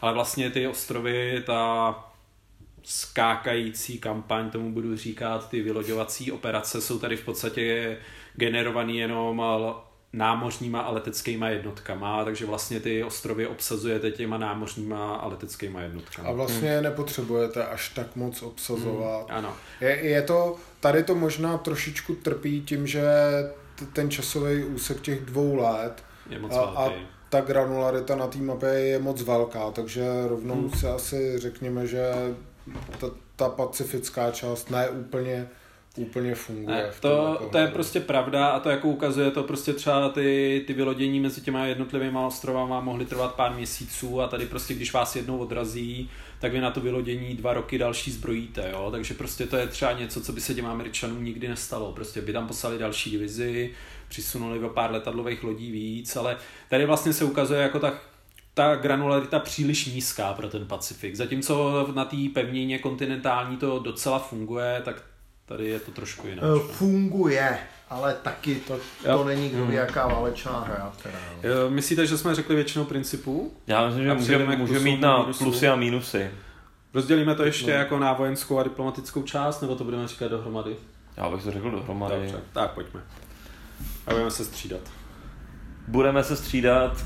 Dobře, tak já, já začnu. Já mám těch plusů poměrně hodně. Začnu asi prvním a to je vlastně ten matematický model v tomhletom. Mně přijde jako neuvěřitelně elegantní a pěkný to, že ty, ty, eh, ten, celý ten drive té hry, ty odlišnosti těch jednotlivých národů, jsou prostě modelovaný prostě podle pomocí malinký skupiny čísel na jedné tabulce, kde prostě ten národ se nachází jenom v nějakém stavu a vy to v tom prostě jako reálně vidíte. Jo, takže to je, to je za mě jedno obrovský plus toho, co ti autoři dosáhli s málem prostě v tom namodelování přes, přes několik čísel. Za mě největší moje plus je ta asymetričnost té hry, ta odlišnost těch hmm. frakcí. Jako, mm, prostě v tom, eh, zvlášť té politické části, já úplně vidím ty rozdíly toho, i těch ideologií, i spíš bych řekl toho militarismu, tady bych řekl, že i to Japonsko je rychlý, protože je militarizovaný. Jo, a naopak proti tomu ty demokracie, které jsou, které se probouzejí do toho válečního stavu a ta těžkopádnost toho sovětského režimu. Tak, já bych řekl, že podepíšu to, co řekli oba Petrové. A kdybych něco přihodil, tak bych vlastně řekl, že de facto jako by to byla i docela jednoduchá hra jako principiálně není vůbec složitá a prostě když se ji naučíte hrát, tak tam vlastně toho jako není, jako není to nic extra složitýho. Hmm. No já vlastně asi nemám moc jakoby k tomu co dodat, no já jsem chtěl říct zhruba tyhle tři věci, no, že opravdu je, je ten design jako je jednoduchoučkej a velká část toho designu je i elegantní. Pak jsou tam teda samozřejmě ale, ke kterým se dostaneme, ale hmm. Jo, i to prostě opravdu všechno to na stole to hezky vypadá, všechno jako... Jo. Já za, doplním ještě nějaký plusy, jak mám víc v seznamu. Teda ještě chtěl jo, říct, jako, že, že, další plus teda za mě, ty už si o tom mluvil na začátku, ale určitě prostě ty scénáře, který podle mě, my jsme vlastně s Kamilem skoro všechny, možná s výjimkou jednoho, za, myslím, že jsme nehráli Německo, Rusko, Barbarosu, hmm. že jsme nehráli. A pak jsme nehráli ten hypotetický. Možná, no. Tady je vlastně hypotetický scénář, že v podstatě Francie je fašistická. Francie je fašistická a Italové jsou zase strašní demokrati. Jo. Takže vlastně jsme, jinak jsme je všechny zahráli, ten velký jsme hráli několikrát, myslím, že ten úplně malinký úvodní taky, a, takže bych neřekl, že tam jsou jenom do počtu, myslím si, že jakoby a, relativně, samozřejmě pro nás jakoby hráče jako nej, a nej, asi jsme se shodneme, že nejlepší je ten, ten velký scénář, vůči tomu Pacifiku můžu mít jakoby nějaký výhrady a, a mám určitě, protože jsem namlsený s Empire of the Sun jako a, hmm. a podobný her, takže prostě chci vidět ten Pacifik tak, jak uh, ho jako třeba znám z knížek, z dokumentů, chci ho vidět jako komplexní. Na druhou stranu to nevylučuje, že prostě se tyhle scénáře nebudou uh, hráčům, který nejdou po takový hloubce líbit. A Myslím si, že jako málo která hra, která by vám v té základní krabici dala tolik možností, jak tu hru zahrát a na hmm. který ty bojiště nebo vůbec na který ty oblasti se podívat.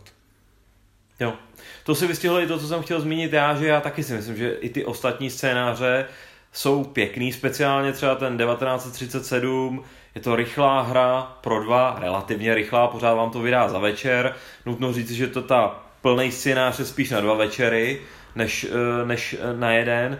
Ale i ten scénář prostě pro dva je zajímavá situace. Mně se dost líbil i ten scénář 39, protože zase kdybych měl srovnávat a hledat na trhu jinou hru, kde tak rychle zahraju prostě přesně začátek druhý světový, eh, zase za jeden večer, možná i kratší, protože to opravdu není, není tak dlouhý na počet kol, tak těžko bych hledal. Takže mně se taky líbí těch, těch scénářů víc. Já jsem nehrál ten Pacific, takže to bych se netroufal uh, hodnotit, ale jako je to trochu znát, že to asi je kostorbatější prostě ten model, než uh, by asi to, to chtělo, ta, ta, zmínili, tam je, no. Ale tam je mo, moc jednoduché. Já myslím, že to vystihne to, že je prostě moc jednoduchý, až tak jednoduchý, že to je hodně vzdálený té realitě. Ale jak říkám, dovedu si představit uh, lidi, kteří nejdou až do takové hloubky a může to pro ně být jako dostačující, i když hmm. jako my to nejsme. Já si můžu ještě půl za sebe, ta atmosféra té hry, která člověka vtahne do toho příběhu. Jo. Je to jo. díky těm kolapsům těch států. Člověk opravdu má takovou radost, když to zvládne a musí si to hlídat. Jako fakt jsem měl pocit, že řídím stát, který potřebuju nazbrojit a přitom nenaštvat lidi. Hmm. Já bych ještě za sebe řekl, mi přijde, že to je jeden z nejlepších ekonomických modelů, který jako vlastně jsem v těchto těch strategických hrách viděl. Není to takový to jakoby náročný přepočítávání na začátku, kolik přesně těch zdrojů počítáte. A i se mi hrozně líbí, že tu není žádná ta jakoby budovací fáze, kdy prostě spousta těch jiných her funguje tak, že dohrajete kolo a najednou se na mapě vyrodí prostě kvanta jednotek, který jako tam vzniknou z vákua Tady prostě ty jednotky jako chodí tak průběžně do té hry, což je prostě jako hrozně hezký, že je to zakomponovaný do toho cheat Že v podstatě jako vy jste sice zadali poptávku, že potřebujete další tanky nebo další pěchotu nebo další lodě, ale kdy to bude dobudovaný a kdy budou ty lidi vycvičený, to prostě vlastně úplně dopředu stoprocentně nevíte. Jo, to je na tom úplně, úplně super. Taky si myslím, že lepší ekonomický systém jako na druhou světovou válku aktuálně určitě neexistuje. To si myslím, že není zas tak moc silný tvrzení, protože si myslím, že jsme si ho zkoušeli speciálně my dva Kamila jako dost, jako hledat různý, uh, různý uh, hry, které vlastně pokryly aspoň tu válku v Evropě jako nějak celkově a to prostě nikde nebylo nic, co by se s tímhle vůbec dalo srovnávat, jo, co se týče té tý ekonomiky. Teď mě možná se mnou nebudete souhlasit, ale já bych ho srovnal s tím systémem, my jsme hráli ty Lumps are going out, což je první válka. Tam je taky ekonomický systém poměrně jednoduchý a taky není špatný. Ukazuje sílu Německa proti tomu Rakousku slabýmu. Ale e, funguje to tam s tím, že se musí ty jednotky vlastně po té ofenzívě znova jako refreshnout a tohle. Tenhle funguje podle mě líp.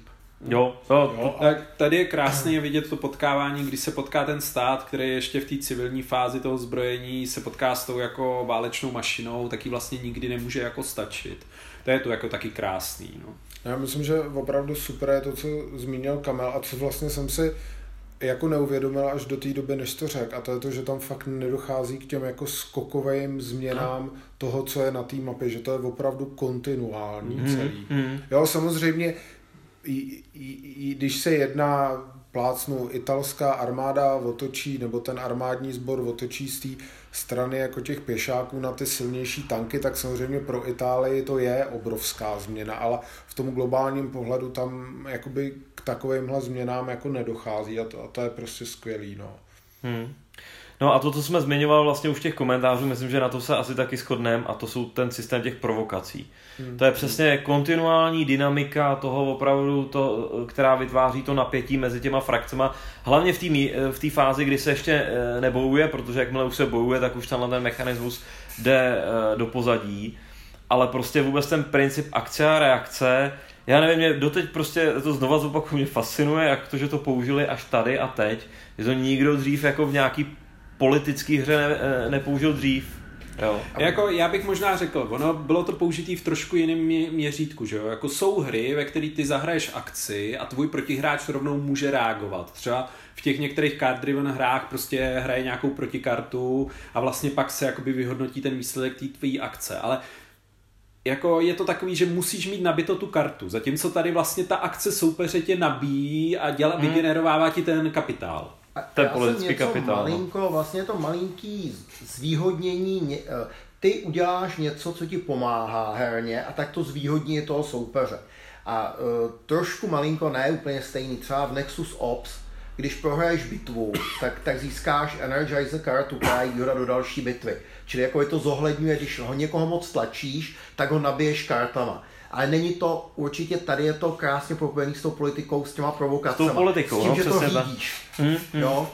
A to se mi hrozně líbí. Možná řekněme si, jako tady, tady jsme to viděli poprvé, ona někdy v budoucnu se budeme bavit o nějaký hře, kterou playtestujeme teďka, ve který je ten princip taky takový, že když něco zahraje soupeř, tak vlastně se rozjede třeba chain událostí, že když prostě Němci požádají o porůří nebo si ho zaberou, tak vlastně můžou na to demokratické síly nějakým způsobem reagovat ale o tom třeba někdy hmm. příště. Já doufám, že tenhle mechanismus uvidíme v hrách, který mají politický aspekt víc, protože podle mě to jako funguje dobře a myslím si, že je to opravdu dobrá simulace toho opravdu, co se v té politice děje, speciálně třeba opravdu v této mezinárodní a u, u celé té uh, jako mnichovské krize a kolem toho vlastně to, to, co, to, co gradovalo k, k druhé světové válce, tak tam se to opravdu dělo. Jo. Ta, to... A já bych možná ještě řekl, že super, že vlastně zase tím, že tu ten cheat pool, tak ono vám to dá politický kapitál, ale vy ho třeba nedostanete ve chvíli, kdy ho chcete prostě.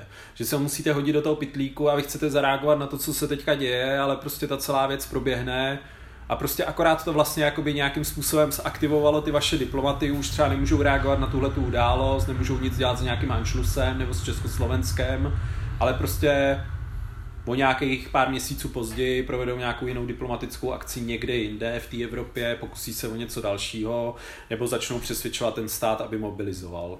Hmm. Ale vlastně tohle může být jakoby spožděný, což No. Se zase bavíme k tomu, že ten cheat pool je tady jako výborný. Ten je, ten je tady výborný. Uh, cheat pool já ho moc neznám, jako zažil jsem ho už s váma, my jsme třeba spolu hráli ten cheat pool v té bitvě na těch katulánských jo. polích, ale já si opět je krásný, jak je možný to řídit, tím, že tam toho dám hodně, ale přesto mi to nedává tu jistotu. Hmm. Ale hlavně, podle mě tady je unikátní to, že do toho pitlíku přibývají ty věci. Ve drtivé většině her zase je tam naházíš na začátku a to, co si tam hodil, víš, že to tam je. Ale tady vlastně jakoby prostě házíš další a další věci. A můžeš to jakoby částečně řídit, jako, což je jako dobrý. My tady, já teď jsem něco podobného, vím, že to sem nepatří, ve hře Břink je to naopak. Tam vás postihuje drak podle toho, kolik máte kostiček hozených do pytlíčku, přes dělali hodně akcí na hlas. Jo, to je taky takový trošinku, ale eh, je, a je krásný, jak se to dá řídit ta hra. Ta, eh, tam, když se chováte potichu, tak je to méně tady, když naopak si seženete ty zdroje, tak tam můžete mít toho víc než ty ostatní. Hmm, hmm, jo. Hmm je to ředitelný, přitom je to náhodný. Jo, to, já si myslím, že vůbec tenhle ten mechanismus nějakého půlu, do kterého se přidává dynamicky ve hře, je prostě věc, která funguje pěkně v různých situacích, jo, takže to je pěkný, no. No já ještě zmíním, ještě, e, ještě asi dva plusy. Jeden plus za mě, a ten vyplývá trochu z toho, že jsem si fakt vyzkoušel ten, toho, ten sovětský svaz. E, spousta her uh, se mluví o takovém tom, nebo nejenom hry, o probouzení medvěda a některý se tak jmenujou, některý to mají v podtitulku a podobně, ale tohle je prostě první hra, v který mám pocit, že tady opravdu, když hrajete ten sovětský spas, tak hrajete spícího medvěda. A prostě řešíte, co ten chudák medvěd jako v tom spánku udělá, aby mohl něco to, ale ve chvíli, když na něj začne, eh, nastoupí ty, ty Němci a začnou, začnou proti něm prostě agresivně, tak najednou ta, ta charakteristika těch Sovětů začíná úplně radikálně měnit. Jo. A stává se z toho opravdu potom jako v tu chvíli opravdu nebezpečná frakce. To mě tady teda opravdu nadchlo. Jo. To, jak je tady namodelovaná ta, eh, ten sovětský svaz. No a to druhý, vlastně trošku s tím taky souvisí ještě, ještě jeden plus. A to je to, že eh, jednoduše řečeno, tady mám pocit, že ty designéři jako opravdu výrazně splnili ten svůj domácí úkol. Občas ty designéři mluví o tom, že začít vytvářet nějakou historickou simulaci je velká dřina v tom studiu. Musíte fakt jako naskoumat spoustu zdrojů, abyste potom odvodili ten model, který jako funguje. A tady, když se kouknete do playbooku, já to schválně zkusím nalistovat, je to v playbooku? O, to budu listovat ale jo. Seznam literatury. Tak tady je seznam literatury na celou stránku, co, co řádek to kniha ve dvou sloupcích, téměř, je tady, je tady pár výjimek, že toho, uh, co oni do toho dali, aspoň já z toho designu mám takový pocit, je fakt, je fakt hodně, protože co s tím souvisí, tak ve spoustě těch her o druhé světové válce jsou vypíchnuty nějaké věci, které jsou takové populární, jo, třeba uh, já nevím, uh, uh, ten takzvaný ekonomický zázrak uh, toho Alberta Spera, nebo uh, uh, nebo to německé tankové ESO, které jsme zažili v Festung Europa. A prostě, že spousta těch her do toho sype prostě to, co je jako populární, co si přečtete v časopisech, co je jako eh, vidět eh, v mysl, nebo co je v těch myslích lidí ohledně druhé světové války. Tady upřímně řečeno, pro mě některé věci byly fakt jako uh, nový z tohohle pohledu. Jako význam třeba té uh, transsibirské uh, magistrály. Jo, význam toho uh, japonsko-amerického obchodního paktu. Uh, všechny tyhle ty drobnosti, které jsou tady prostě jeden žetonek, nebo položka v té tabulce, tak nejsou pro mě, aspoň podle mého názoru, takový jako běžný že v těch hrách, ale uh, ve finále já mám pocit, že, to, že autoři opravdu vypíchli věci, které měly ten, jako tě, ten velký dopad na, tu, uh, na průběh ty války. Právě protože se pohybujeme spíš v té uh, ekonomické rovině třeba jo, a v té diplomatické rovině. Takže díky tomu těchto těch specialitek tady není tolik, ale ty, co tady jsou, mi přijdou fakt uh, hrozně zajímavý. Já jsem vlastně teď v souvislosti s touhle hrou, uh, a ani ne v souvislosti vlastně, já jsem četl jednu knížku z toho seznamu a to tu můžu vřele doporučit uh, uh, Wages of Destruction od uh, Edema Tuzeho, uh, což uh, je dostupný jenom v angličtině a což je poměrně uh, nová kniha, která je vlastně postavená na uh, studiu vlastně té nacistické ekonomiky. Já jsem se k ní dostal přes podcast Dena Karlina, kterýho jsme tady taky párkrát uh, vych, vychvalovali.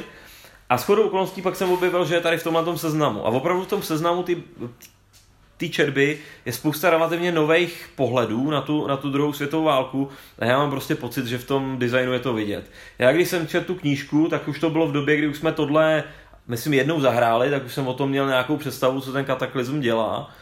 A měl jsem to tak jako paralelně a úplně jsem se divil toho, co, jak, eh, jak některé věci prostě tady autoři podchytili těma jednoduchýma mechanikama. Hmm. mě, že jednoduchýma. Jo.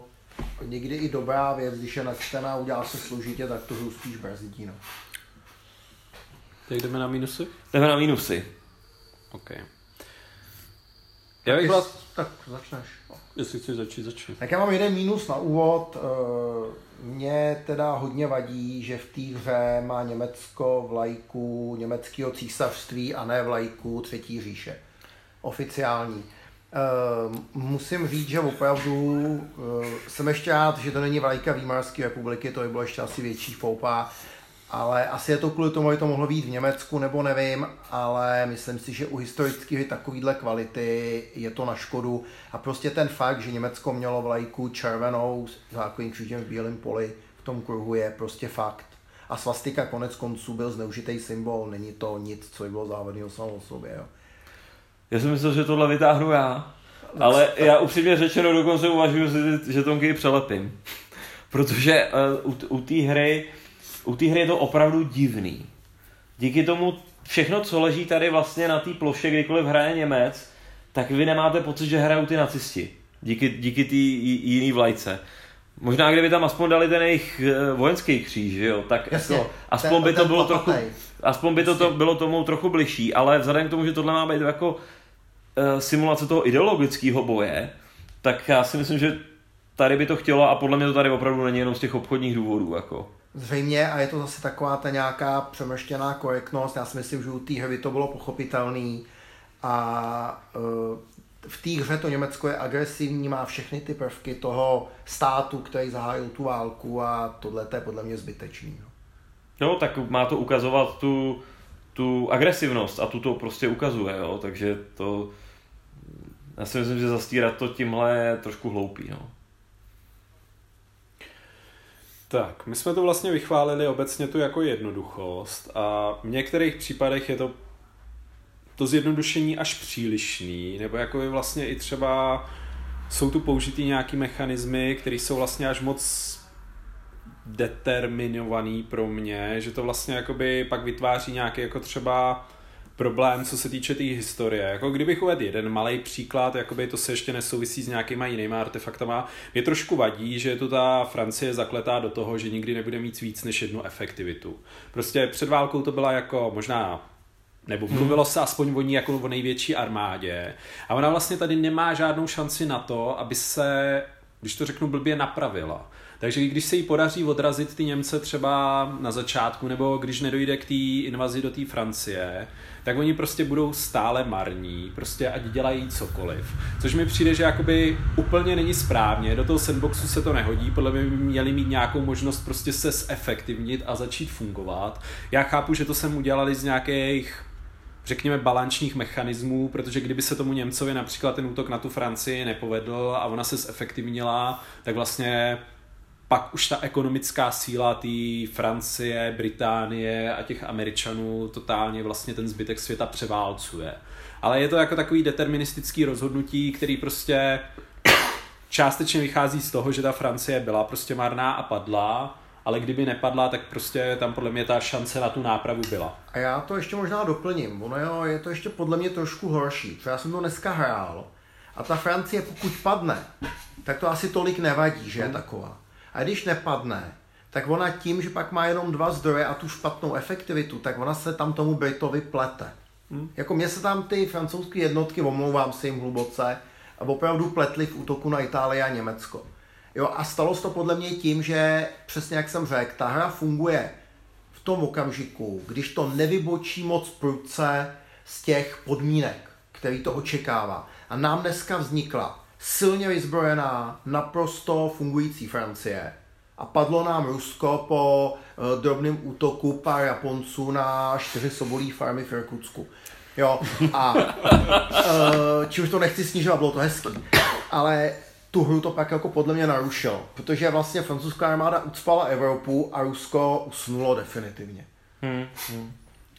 No, já zmíním jednu věc, která, uh, já na to navážu jenom, jo, v tom smyslu, že ta hra je prostě poměrně dost náhodná. Ve chvíli, kdy se začne bojovat nebo házet na tu stabilitu, tak prostě těch, uh, ty kostky tady jsou hodně náhodný, je to pořád jedna šestistěnka, není to ani ten 2D6 systém a může to přinášet tyhle různé jako extrémní výsledky, které můžou pro někoho být fajn, ale někomu můžou hodně vadit, protože ta pravděpodobnost, že to udrží to historické koleje, je potom zase dost nízká.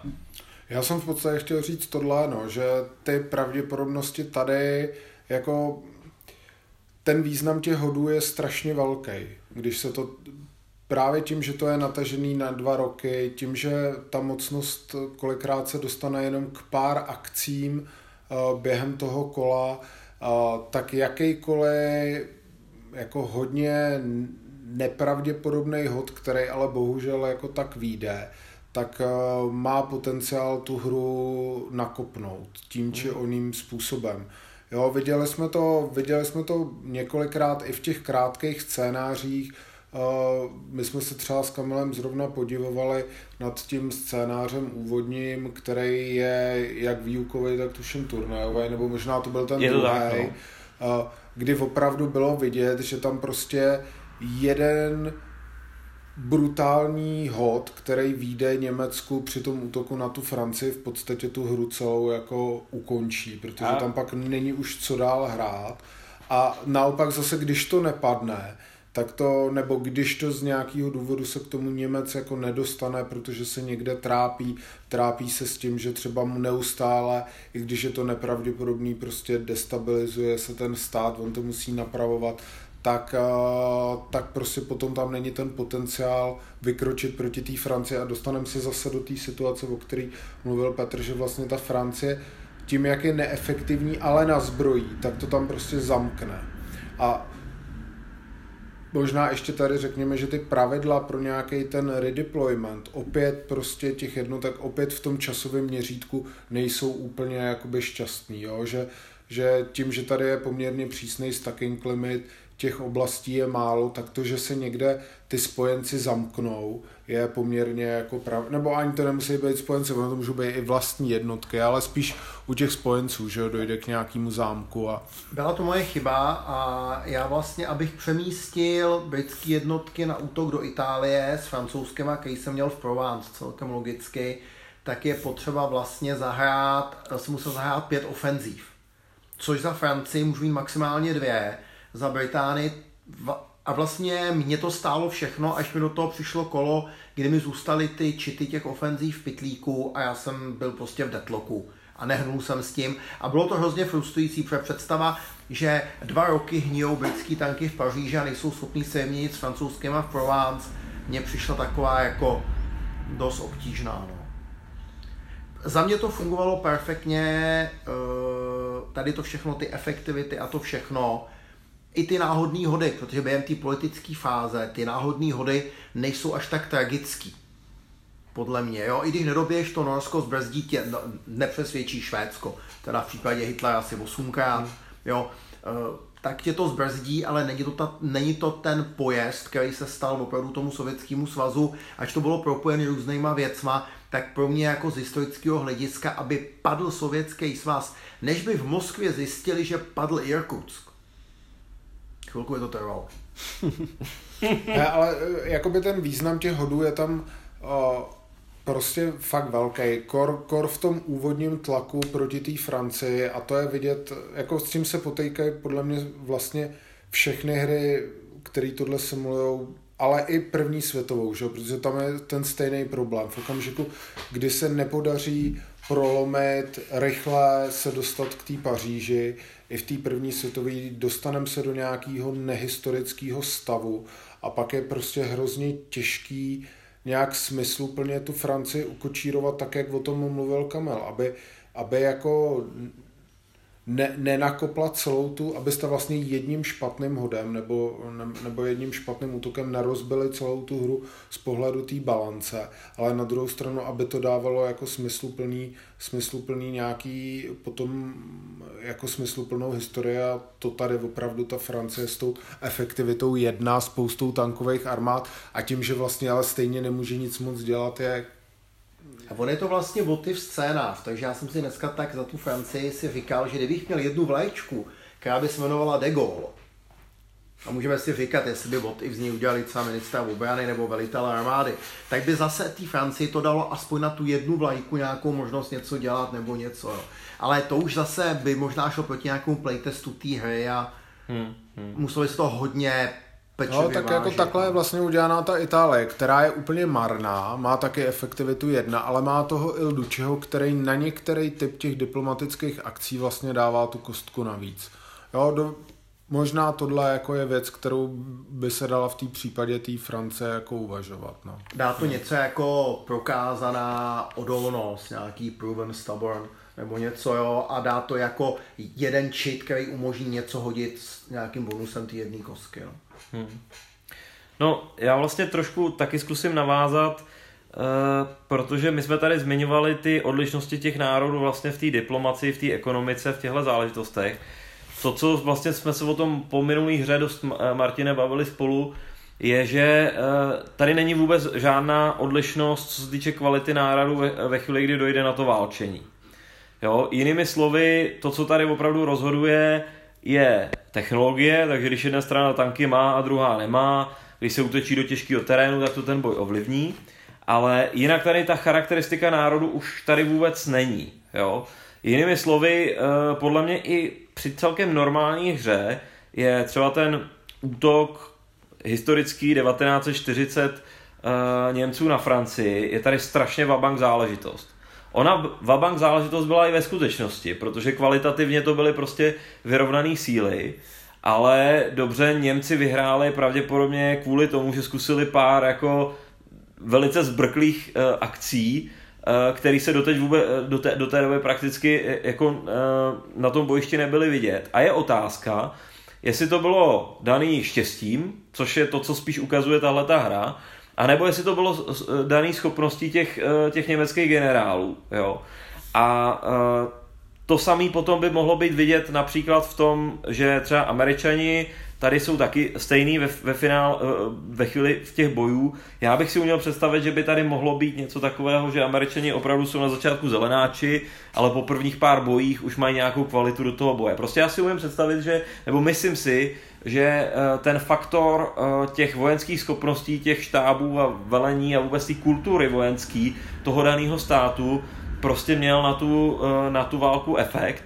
V tomhle měřítku by to bylo maličký věci, nějaký reroll kostky občas nebo něco takového, ale umím si představit, že by to tady mohlo nějak být. Eh, ty boje jsou tak strašně jednoduchý, že v celé té komplexnosti té hry by vůbec tomu neuškodilo, kdyby byly malinko uh, složitější a nějaký takovýhle niance by, by tady byly taky. Ale mně by se to líbilo, ale já si to jako do toho systému neumím představit dodat, jo. Protože tady prostě je ten problém, že když vám ten hod nevíde, tak to prostě může znamenat, že ta jedna armáda je totálně zlikvidovaná. A když tomu Němci dáte ten reroll, tak je v podstatě neporazitelný z mýho pohledu. A to je jako, to je problematický. Ono de facto, jako já si myslím, že ten jako útok třeba na tu Francii není tak jako náhodný, ale by to prostě za toho Němce musíte jako naprosto precizně vytancovat, protože vy máte na začátku diplomatickou nadvládu, takže vy prostě musíte jako včas zmobilizovat, díky tomu dostanete první tanky. Prostě zmobilizujete znovu, tím zvýšíte svoji prostě vojenskou konverzi těch military ofenzív a pak musíte zautočit dřív, než tohle stihne začít dělat ten francouz. Samozřejmě to jako bude váznout, když například ty, ty, commitment, ty increase commitmenty prostě nehodíte na těch kostkách. Ale když je naházíte a vlastně se nezabýváte ničím jiným a prostě jako připravujete se na ten, na ten blitzkrieg do té Francie, tak on je podle mě téměř garantovaný. To jsme viděli jakoby z těch prostě malých scénářů, že jako... Scénáře, no, a, kdy, a když to prostě vytancuješ úplně tím samým způsobem, tak jakoby je velmi málo, co by s tím ten francouz mohl udělat prostě. A pak následuje už to, co je tady super, ten francouz se pak rychle složí politicky, jo. k čemu došlo, protože ta armáda poražená nebyla přes, mm. jo, na taktický úrovni dokonce uh, měla i pár vítězství, mm. jo, ale oni se tím ústupem vlastně složili politicky, což tady je.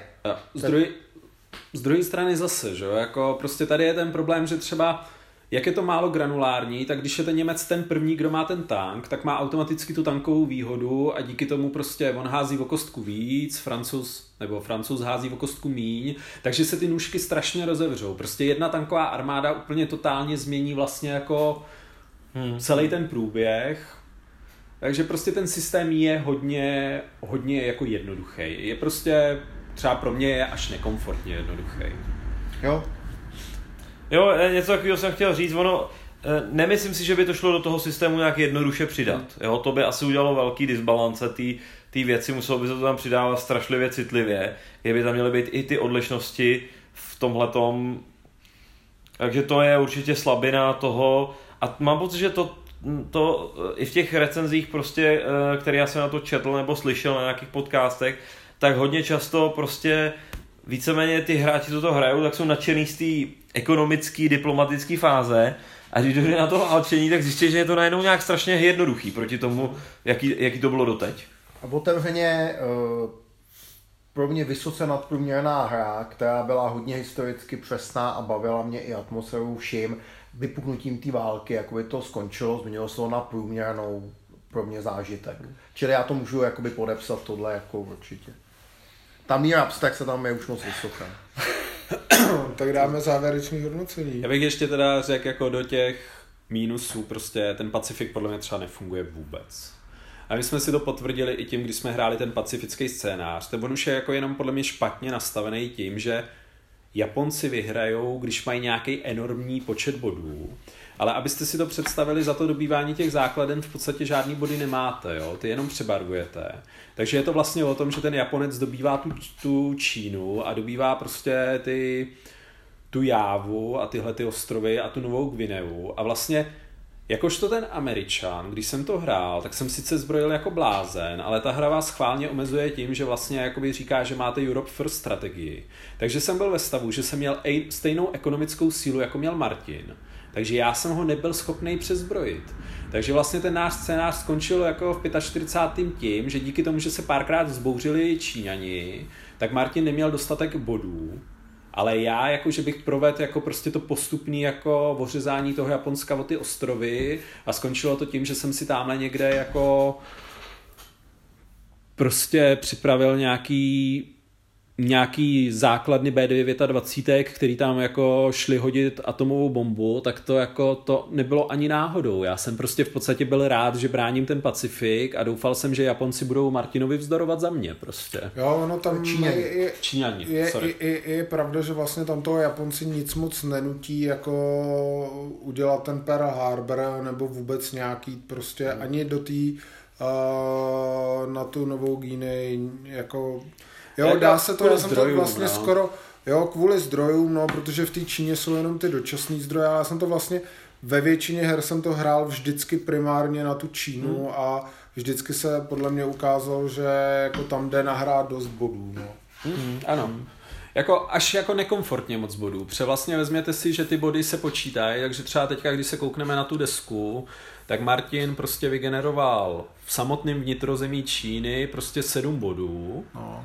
A vlastně, když to vezmete, to se přičítá celý tý jakoby jeho frakci, takže těch, ta Čína odpovídá tomu, že dobijete drtivou většinu nezávislých států v Evropě. A je to v podstatě jako zhruba rovnocený v téhle hře. A, Jo. a třeba pro ty, pro ty západní mocnosti je velmi složitý s tím něco dělat, přitom mají daleko a nemají tam jak zasahovat. Takže, takže to jsou vlastně takový easy graby pro toho Japonce a Jo, je to zvláštní. No. Je, je, je to tam teda podmíněný tím, o čem jsme mluvili, že ten Japonec musí jít touhle strategií, protože to bylo za cenu vlastně toho, že já jsem se vykašlal v podstatě na budování let, silný, silnýho loďstva a letectva a místo toho jsem ty omezený zdroje použil jako na to, že jsem postavil hodně pěších armád, kterými jsem prostě mohl mohl v té Číně operovat. No. Hmm.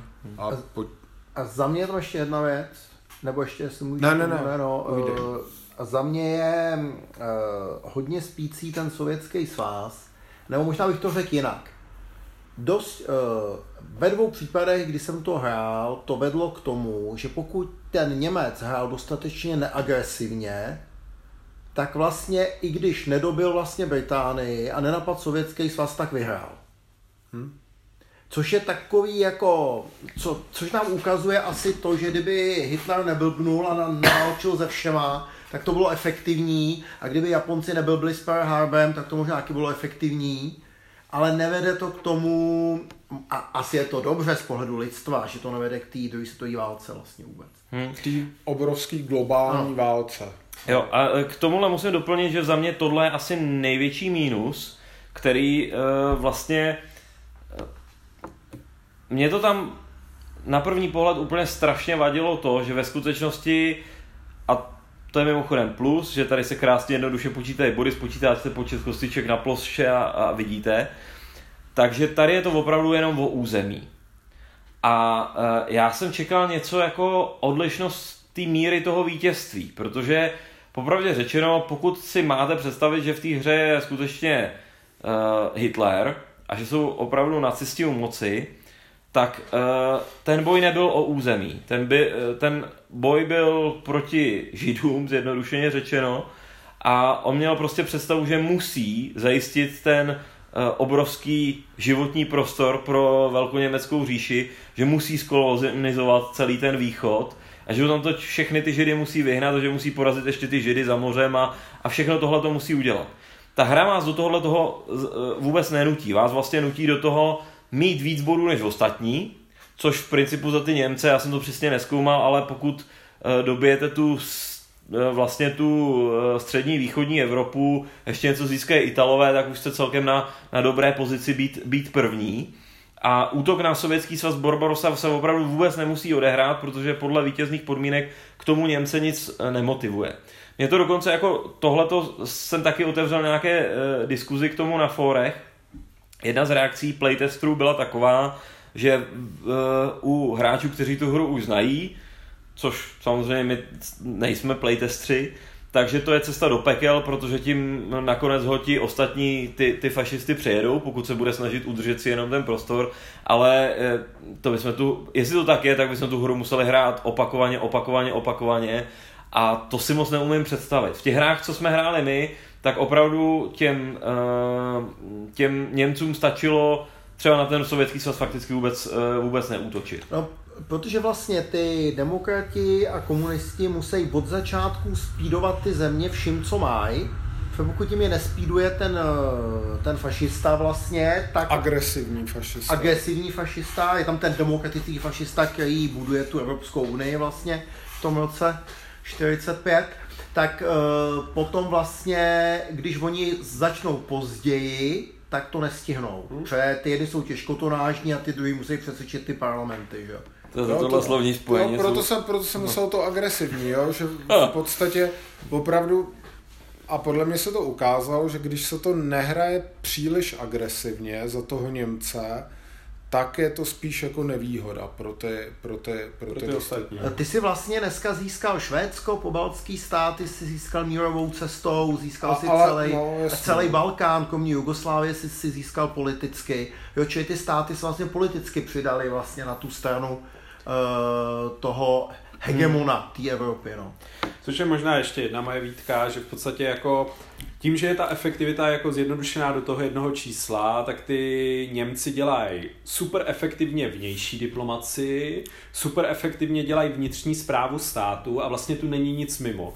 Jako nebudeme se bavit o tom, že třeba jako ta západní politika vůči Československu byla vysoce neefektivní, ale tady vlastně ty francouzi žádný ten velký diplomatický aparát nemají. A kdybyste si to představili, tak jako ono blbě řečeno, když se Němci budou pokoušet tamhle o diplomaci proti Jávě v Pacifiku, tak budou stále stejně efektivní třema kostkama prostě. Hmm.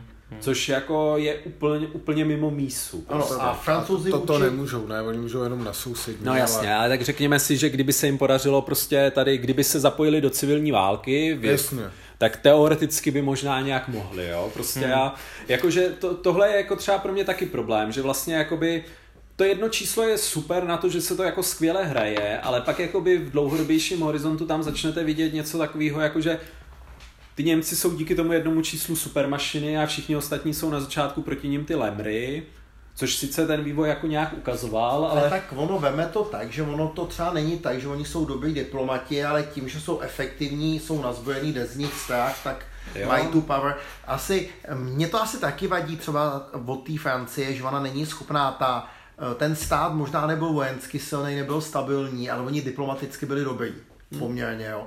Takže tam bych asi viděl že by mohli mít třeba ty kosky dvě na tu diplomaci v té střední Evropě. Jo. Ale zase je to o tom playtestingu, jo. As, jo. Hmm.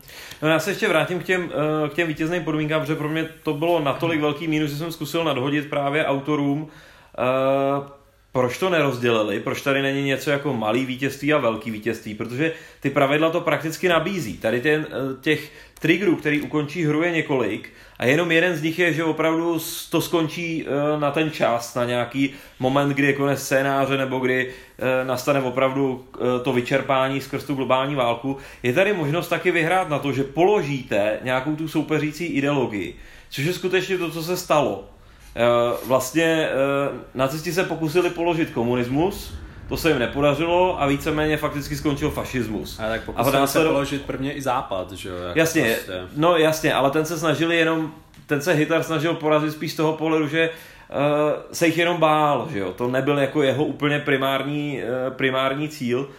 Ale to, to je jedno. Podstatný je, že vlastně ta druhá světová válka skončila studenou válkou. Prostě z těch tří ideologií fakticky v tom masovém měřítku přežili dvě. A to mi přijde, že je opravdu takový to plný vítězství a který, když, těch, když v té motivaci pro toho hráče je, tak to opravdu rozhoupe, takže to ten Němec musí zkusit a ten Japonec a opravdu to rozjet.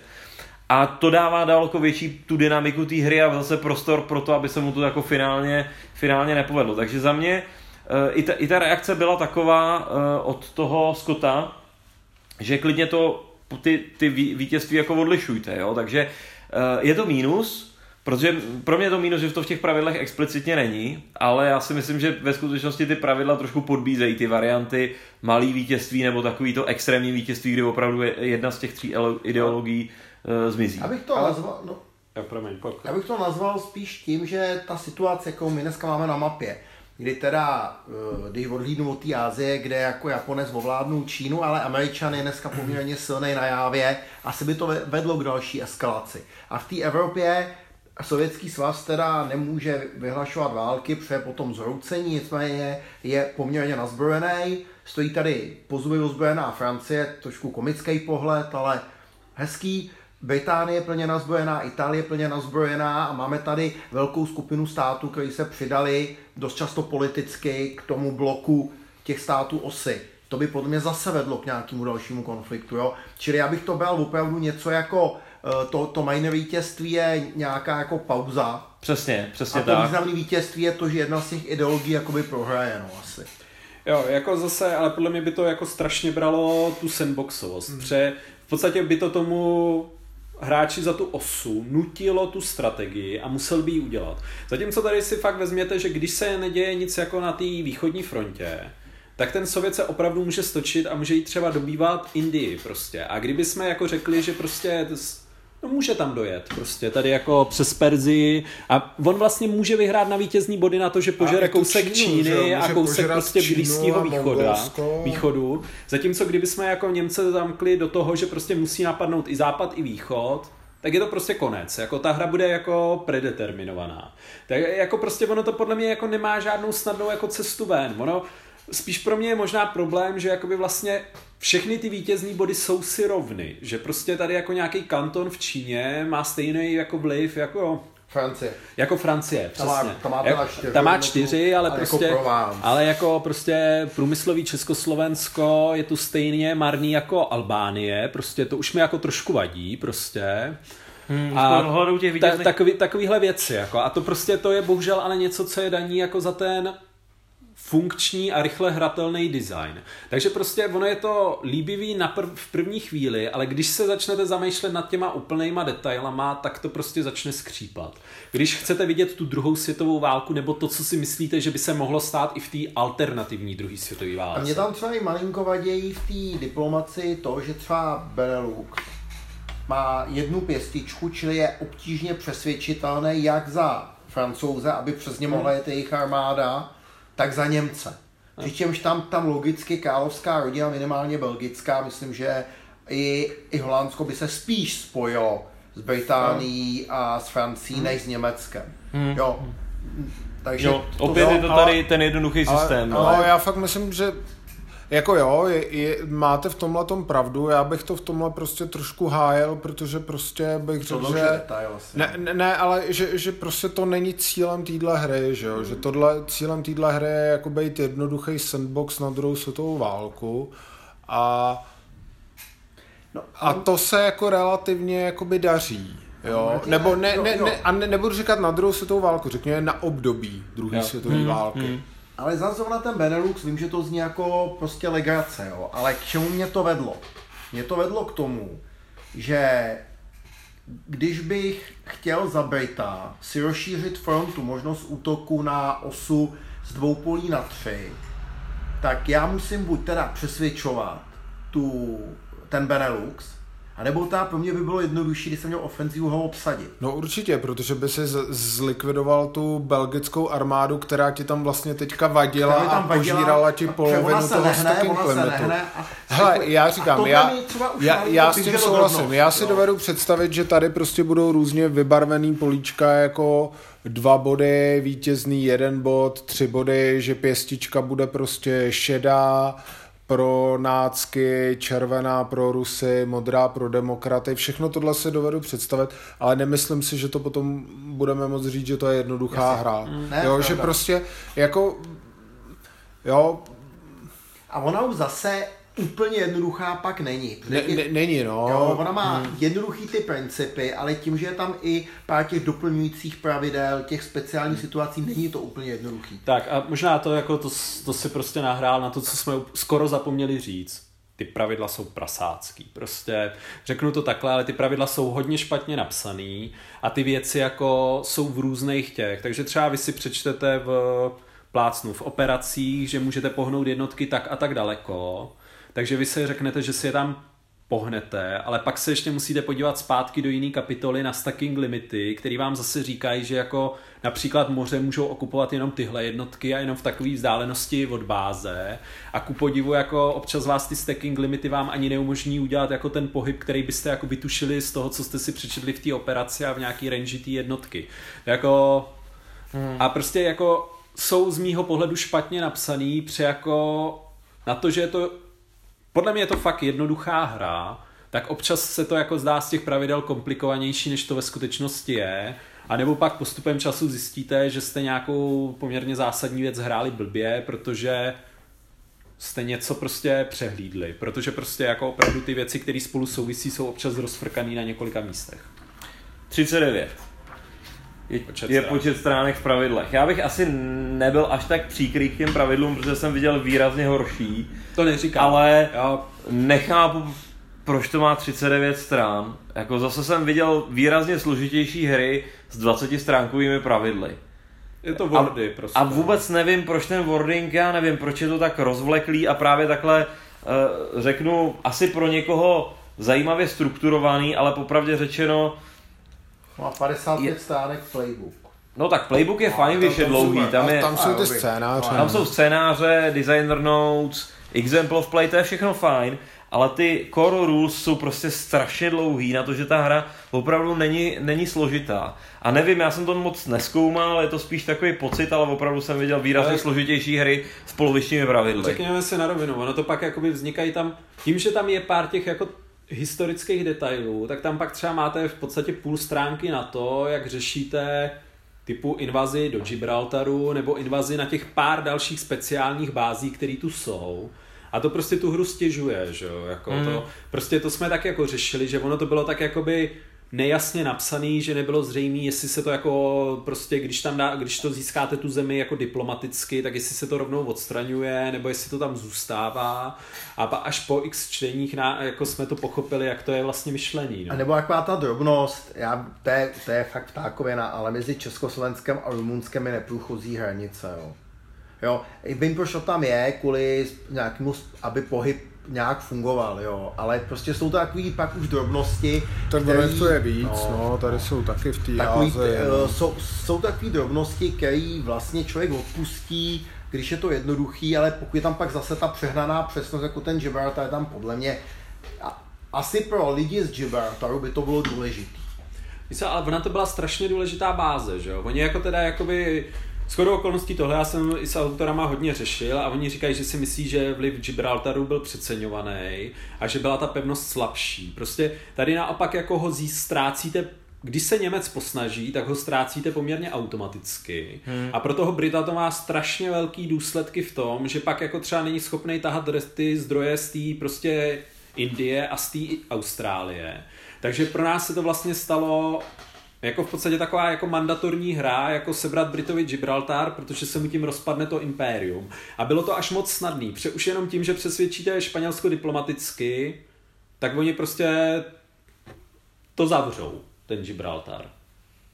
Jako, takže ta, ta situace, jako, která byla v historii, že prostě jako Franco vyhrál, ale prostě v podstatě tak nějak lavíroval, jako já bych řekl, že byl takový nepřímný spojenec Němců, ale nikdy se úplně nezapojil, jako se tady velmi těžko jako velmi těžko se tu jako simuluje. On teda pouštěl i jako lodě eh, vlastně spojenců do svých přístavů, on vždycky zůstal neutrálním a vlastně vládl až do 70. let, takže on byl hodně specifická postava. Já bych neřekl, že byl jo, ale úplný třeba... spojenec. Lavíroval. To jo, lavíroval, ale jako třeba prostě poskytoval nějaký ty, diplom, ty, ty špionážní informace, které získal jako a tak dále. Že jo? Jako... Přes Španělsko se dostávali německý uh, lidi do světa, když no. potřebovali no. do Afriky a podobně. Jo, takže jasně, ale, ne, ale čekal i sám Hitler, čekal, že bude jeho většin spojence po té pomoci jo, v válce. jasně. Mm-hmm, A tady jako zase jako prostě je strašně, nebo relativně snadný to Španělsko získat prostě. Jako. No potřebuješ porazit tu Francii, no, abys tam mohl udělat ty diplomatické akce. No. A nebo mít štěstí na tu, jakoby tu, na tu, na tu... Na tu civilní válku. Ale já ještě, když jsme teda trošku skritizovali ty pravidla, tak já zase chci pochválit ty herní pomůcky. Podle mě je to super přehledný, ty všechny šíty, které se používají na ty žetonky a to tu hru zase pak jakoby zjednodušuje. Třeba tamhle eh, je tam jedna stránka, na které se vlastně měří skoro všechno mm-hmm. a mhm. poměrně velice přehledně. Jo. Jo. A třeba jako je super, že tu jsou tři play ID, pro každou tu ideologii jeden prostě, takže to jako snadno vidíte. Jo. Jsou to jako, eh, jako uživatelsky je to velmi dobře udělaný. Produkce moc pěkná, Čekal bych u téhle eh, hry eh, Mounted mapu, ale oni k tomu nedali a vlastně je teď na preorderu GMT, že si můžete pořídit, jestli to, jestli to projde tím preorderem, vypadá to, že jo, ale už je to tam nějakou dobu, tak k tomu bude asi Mounted mapa a velká krabice ještě. Hmm. Tak pojďme na ty závěry. Já ještě úplně poslední mínus si neodpustím a to jsou ty menší scénáře. Mě drtivá většina těch malých scénářů prostě nebavila. Je přijde, že ten jako 37, prostě ta Francie a Británie, to nám ve jsme to s Martinem obehrávali xkrát a dopadalo nám to furt stejně. Ten vlastně Pacifik, jak už jsem řekl, mi přijde špatný. A chybí mi tu, strašně mi tu chybí jeden scénář, který by tu hru pro mě poslal jako do výšin Měla by tu být prostě Evropa 33 až konec války. Prostě tady jako máte Evropu začínající 39, tu pidi Evropu 37, ale nemáte tu prostě to 33 až 45. Převětšina té diplomacie se na rovinu děje v té Evropě. Ono by vám to zároveň jakoby umožnilo zahodit všechny ty pravidla pro ten Pacifik a prostě byste hráli jako tu relativně normální pozemní kampaň prostě s tím nějakým jako s těma nějakýma prostě námořníma operacema v tom Atlantiku. A s nějakým, asi by uh, američani nebyli frakce v tomto případě no. a byli by jenom nějaká supply No, nebo by byly no. jiný, musely by být no. jiný ty karty těch zemí, minimálně jo. pro Spojený státy a pro Rusko. Ale víš co, ale ono jako i to jakoby, i v těch jakoby klasických scénářích pro tu Evropu je tam prostě daný, že jakoby vám to říká, máte menší počet prostě těch hmm. jednotek. Jako to prostě, to může být jakoby v tom jako scénáriu booku. Prostě a tohle je scénář, který já bych tu strašně chtěl a strašně mi tu chybí. Protože mě vlastně jako ta diplomatická hra je na té hře, a tu už přecházím do vlastně do hodnocení, je podle mě nejlepší, a prostě zároveň mě vlastně jako tolik nebaví ten Pacifik, protože podle mě nesimuluje dobře. Takže ta Evropa by pro mě byla jako to skvělý. Zároveň by to podle mě tu hru výrazně zkrátilo. A prostě to to není. Hmm. A to bylo to závěrečné slovo, nebo ještě něco chceš k tomu? A já jsem možná pak ještě něco. A tak já začnu, já to budu mít asi nejmín. Za mě rozporuplná hra, kdy mě kus mě hrozně moc baví, eh, velká část se mi hrozně moc líbí, já bych vyzvedl tu asymetrii, vyzvedl bych tu historickou věrnost, to, jak to vede ty lidi. Naopak mě vůbec nebaví ten Pacifik, ztrácí to pro mě dynamiku a zábavnost, když vypukne ta válka. Úplně bych tomu odpustil ty drobné historické nepřesnosti s výjimkou té vlaječky, která mě trápí. Takže já, když pokud si chce někdo zahrát dobrou hru o té diplomaci před tou válkou a pak to teda když tak přetrpět i v té válce, tak bych to doporučil jako určitě, ale spíš lidem, kteří mají ten historický základ, protože pokud někdo je úplně nepolíbený tady tou historií, tak, tak ta hra pro něj ztratí podle mě třeba 40-50% těch pozitiv. Hmm. Já bych to asi podepsal, ale řekl bych jako, že ta, ta hra jako prostě pro mě furt jako cílem si myslím těch designérů bylo nadizajnovat prostě jednoduchou hru a to si myslím, že se jim povedlo. Myslím si, že určitě je pravda to, co tady kluci říkali a souhlasím s tím, že ta válečná část je určitě mnohem horší než ta úvodní diplomatická část, než ty ekonomické mechanismy v té hře a, a, a všechno, o čem jsme mluvili předtím. Myslím si, že trošku, ale naše dnešní jakoby rozladění, který je možná až moc velký nad, tě, nad, nad tím, uh, plyne i z toho, že vlastně ta hra je jako relativně dlouhá a ono se to sekne na dva večery a u nás ještě mezi těma dvouma večerama teda byla poměrně delší prodleva, nutno říct. A tím víc si uvědomíte, jak ta první část té hry je dobrá a jak ta druhá vás vlastně nebaví. Jo? A to možná souvisí i s tím, co říkal Kamil. Kdyby byl kratší scénář zahratelný za jeden večer, jenom třeba na tu Evropu, tak tu válečnou část spíš jakoby tomu prominete, protože si to tak všechno užijete jako během toho jednoho večera, je to chvilku lepší, chvilku horší. Tady opravdu prostě, když vám potom na ten jako druhý večer zbyde jenom ta válečná část, tak to není ono. Mm. To je potřeba prostě říct, no. Ale jako za mě furt, jako my jsme to nahráli, myslím, že se mi ta hra i jakoby celkem už ohrála, nemáme to asi jakoby už moc co dát, ale jako byl to dobře strávený čas, jako bavilo mě to hraní a jako je tam pár věcí, které se nám nelíbily, dneska jsme třeba řešili a nemluvili jsme tady o tom, ty vítězné podmínky je jedna věc, ale i mechanismus, jakým ta hra vlastně může skončit. Jsme tady hodně probírali a kritizovali při tom hraní a jako dovedl bych si představit, že až jednou vyjde nějaký kataklizm 2.0, tak bych to možná jako dostal na stůl, pokud eh, rád dostal na stůl, pokud tam bude dostatečné množství nějakých jako vychytá, vychytání toho, co nám jakoby na tom vadilo. No. A já bych to možná poznamenal nejenom proto, ale i proto, že, ne, že nejsou jiný lepší hry na tom tak, období. Je to, to, to řekněme na rovinu, je to prostě nej, nejlepší sandbox na druhou světovou válku. Nám se líbí nejvíc. Tak, a kdyby, se líbí nejvíc. kdyby jsme si řekli, co teda jako jsou ještě ty, nebo jako chceš ty říct prvně slovo, nebo jako... Uh, aby to nebylo úplně super pozitivní, tak to řeknu nejdřív já a pak ty. Uh. Jo. Uh, já souhlasím s tím, že je tady fakt, hlavně z hlediska zábavnosti, je tady fakt rozdíl mezi tou diplomací, ekonomikou a potom, potom tím samotným válčením. Ale jsem rád, že to nepadlo jenom ode mě. Na druhou stranu, když to srovnám s tím, co je dostupný uh, na trhu, tak opravdu na období druhé světové války uh, je to jednoznačně teď nejlepší hra. A myslím si, že třeba tím mechanikům, tou mechanikou těch kontinuálních uh, cheatpoolů, těch provokací uh, hned tak překonaná nebude. Možná by mohla být tak trošku ještě vyladěná, taky by se mi líbilo, kdyby byla nějaká verze 2.0, ale už tak, jak to je, je to pro mě uh, prostě uh, špička, nejenom v tom hlavním scénáři, myslím si, že z toho mám asi tři scénáře, který bych si jako rád zahrál znova, a v čem se teda ale asi uh, lišíme v tom hodnocení? Pro mě je to zatím tak, že jsme to spíš tak ochutnali na těch několik, na těch několik her. A já, uh, já to mám tuhle hru spíš v, v kategorii, řekněme, něco jako Churchill, kde mi přijde, že je to zajímavý model, který stojí za to zkoumat a zkoumat, zkoumat opakovaně. Jo. Já teda, já bych tady podpořil Martina, my jsme to jako hráli spolu víckrát a prostě já už jako nemám pocit, že bych tam ta, ty hry se můžou odehrávat jináč, ale prostě v podstatě bude jiný průběh, ale jako nepřijde mi, že bych dělal nějaký extrémně jiný rozhodnutí. Ono vlastně, jestli řekněme, to jako rozhodování, který tu děláte, je poměrně většinou jako omezený prostě. Vy jako v resource fázi prostě určujete, co dáte do toho cheat poolu, prostě, co, co tam jako narodíte, vyrobíte.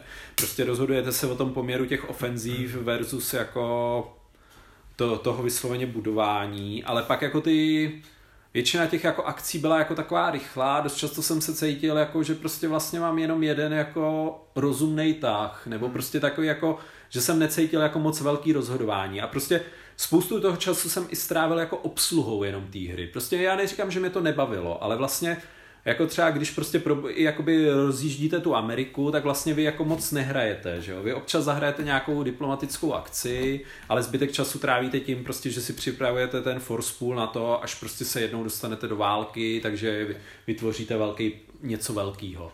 To samý jako prostě měl Petr třeba, když prostě se s těma Britama nedostal moc na tah a tak dále, jakože pro mě taky, jako je to už vlastně Hrál jsem to strašně rád, ale teďka je to pro mě vyčerpaný přesně tím, že tu není ten kratší scénář, Protože kdyby to byla jednovečerová záležitost, která by se koncentrovala na tu Evropu, která mě baví a na tu diplomaci, tak to jako hraju rád. Dokonce bych byl i rád, kdyby tu třeba udělali nějaký pseudoscénář, který by třeba se zabýval tím 33 až začátek války a prostě by udělal nějaký pravidla pro to, jako připravili jste se na válku takhle dobře a pojďme to hmm, ohodnotit hmm. a ani nemusíme bojovat. Já jsem rád, že padl ten Churchill, protože Churchill je pro mě taky hra lehce rozporuplná, ale uh, Churchill mě asi víc baví hrát tím, že jsou tam překvapivější ty rozhodnutí na těch konferencích takový, jako že je to uh, jo, že to je hra, kterou si člověk i kvůli těm mechanismům, které jsou hrozně zajímavý. Hmm. Jo, já vím, že tam vy mu vyčítáte ten konec, mě taky některé věci nebaví, to, ale tady u té opravdu jsem tam je to trošku deterministický. Na druhou stranu opravdu, eh, koho zajímá to v období, tak eh, je to bezva. Já, já, já jako jsem chtěl ještě říct, pardon, tomu, co říkal Petr, jako k tomu zahrát si to jakoby víckrát. Já tady fakt jako proto nevidím ten důvod, jo. My jsme, jak jsme říkali, zahráli většinu těch scénářů a tohle je prostě, pro mě je to typ hry, kterou si jako zahraju, užiju a očkrtnu, jo. Protože já tady nevidím, že uh, jako je, na mě je to moc málo hra na to, aby když prostě tomu třeba ten večer dva dám a vyhraju třeba, nebo nevyhraju, nebo to zahraju dobře, takže bych měl ten pocit, to jsem prostě dobře zahrál. Jo? Na to to není hra, je to fakt taková hra, jako na to si to užít, jako zasmát se, když někoho pojedou kostky, trochu si zaroleplayovat jako ty známé osobnosti a tak. A, a v tomhle je to super, ale proč bych tohle měl hrát jako desetkrát dokola? Jako hmm. na to mám jako ve skříni spoustu jiných her, který chci hrát a který jsou buď víc hry, nebo to, co mi tady dalo to užití si té hry, tak mi, daj, tak mi dají taky a ještě jsem je na tom stole neměl. Jo, z toho pohledu pro mě je to fakt jako ideální na pár zahrání a poslat to prostě dál, no. Dobře, tak ještě něco, nebo tím uzavřeme kataklizm? Já si myslím, že můžeme uzavřít. Můžeme říct teda, co jsou ty jako třeba no, potenciální kontenty. No. Prostě podle mě je to jako jasný pro většinu lidí, to je Triumph and Tragedy. A o tom jsme i natáčeli, že jo? Na tom jsme nenatáčeli, nenatáčeli. my jsme to podle mě jako zmínili. To Někde jsme, ještě, o tom zmínili. To jsme ještě jako v té době jsme ještě do hránu jsme nedělali. Ještě nedělali jako. do hránu. A v podstatě jako pro nás to bylo moc jako, pro nás třeba byl už jenom problematický ten setup, že jo? Že prostě tam hmm. jako nebylo jako vlastně nic v Československu. Pro nás to bylo prostě moc málo jako historický, nebo no. jako nám se i celkem, nebo já myslím, že a fakt si nejsem jistý, jestli jsme o tom nemluvili. Ne, někde, někde jsme to zmiňovali. Protože mě, já vím, že mně se to jako celkem líbilo jako hra, ale no. nelíbilo se mi to jako historická a. hra, nebo jako jo. historická jo. strategie. Já myslím, že jsme to mluvili, když jsme mluvili o demokracii Under Siege. Mám jo, takové pocit. Jo, jo, jo. A uh, myslím, že v tom se shodneme, že prostě tohle je víc historie, výrazně. Jo, Triumph and Tragedy je daleko víc otevřený ještě na dost jako ještě jiný záležitosti. A já bych řekl hlavně Triumph and Tragedy je víc, možná ještě víc sandbox, který méně připomíná druhou světovou válku a je víc vojensky zaměřený výrazně. Tam té diplomacie mi přijde, že je jako relativně wow. málo. Z druhé strany jsou tam perfektní ty technologické stromy, prostě tyhle ty jakoby věci, jako, takže to je jako, hmm. hra je to jako super, ale prostě já myslím, že pro mě je to přesně takový jako, radši bych to hrál tamhle někde jako ve vesmíru a nevěděl, že to má simulovat druhou jo, to si tam říkal. A taky jsme tam říkali, že Československo to má na mapě špatný tvar. Tady má správný. Jo. Potom jako, co určitě je další, a teďka já jsem bohužel zapomněl ten název, ale je taková ta mega obří žetonkovka World at War od GMT, GMT, která má několik tisíc žetonů a oni k tomu udělali prequel, který se vlastně dal hrát jako samostatná hra a dal se použít pro ten jako začátek setupu toho World at War. Gathering Storm. Gathering Storm. A to mi přišlo taky úplně zoufalý. To mi přišlo extrémně zoufalý. To jsme jako, tam vlastně jako, to už je taky pár let, co jsme to hráli, ale prostě tam mi přišlo na té hře špatně asi úplně všechno. Jako a hlavně mi přišlo, že to bylo jako, že jsme tam v nějaký chvíli přišli, že nám to přijde takový moc deterministický, kdy se ta válka spouští a že v podstatě je to takový jako jenom jako vypočítat, aby to vyšlo. Hmm. A mechanicky to bylo strašlivě náročný i ve srovnání třeba s tímhle a přitom ten efekt tam byl Jo. Jako strašně zanedbatelný jako proti tomuhle.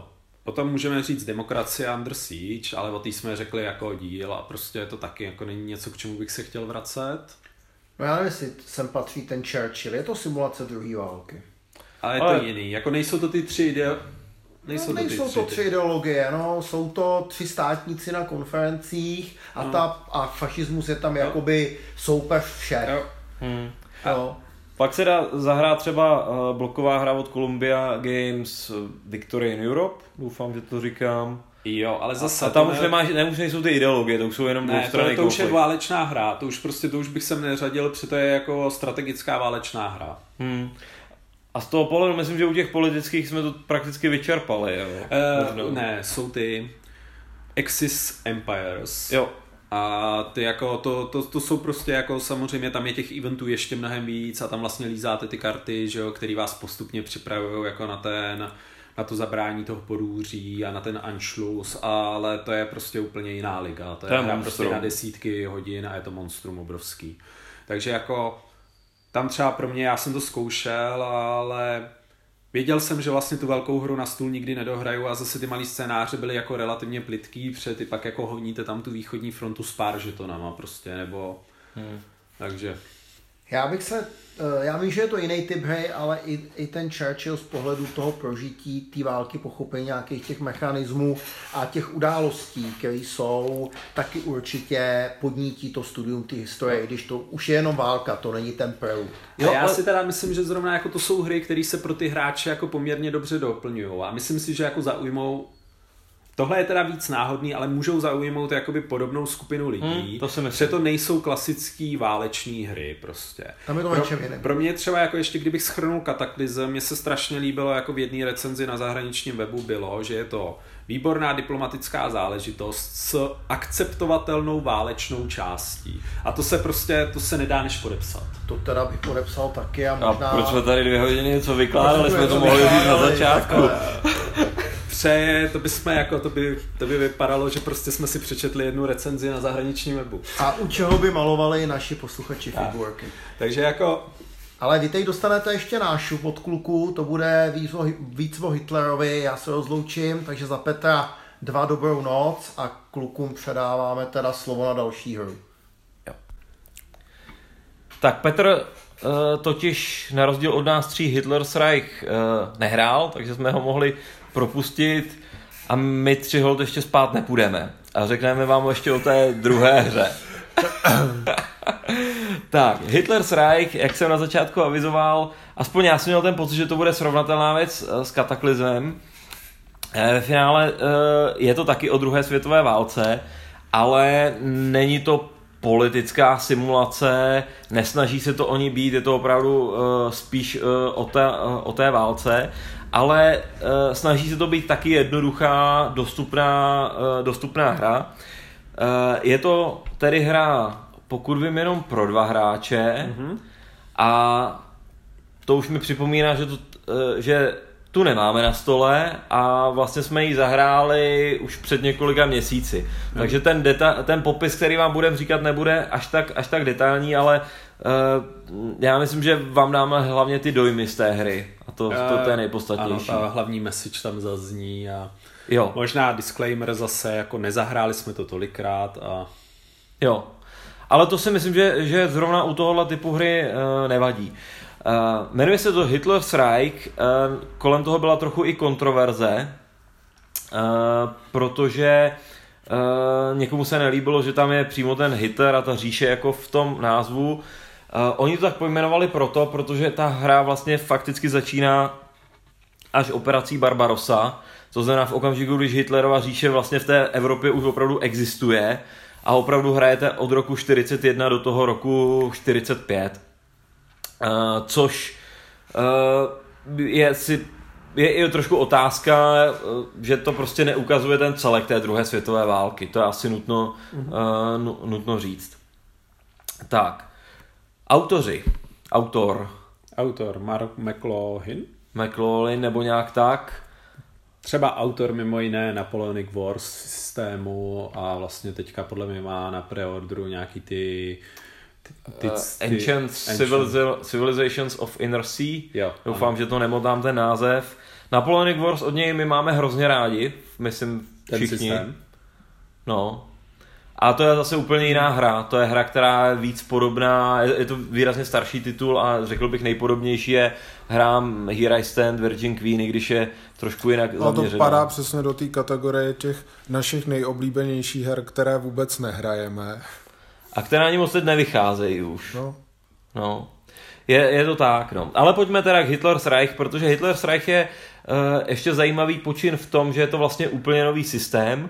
On ho, on ho nazval Card Conquest System a má v plánu vlastně stejný princip přenést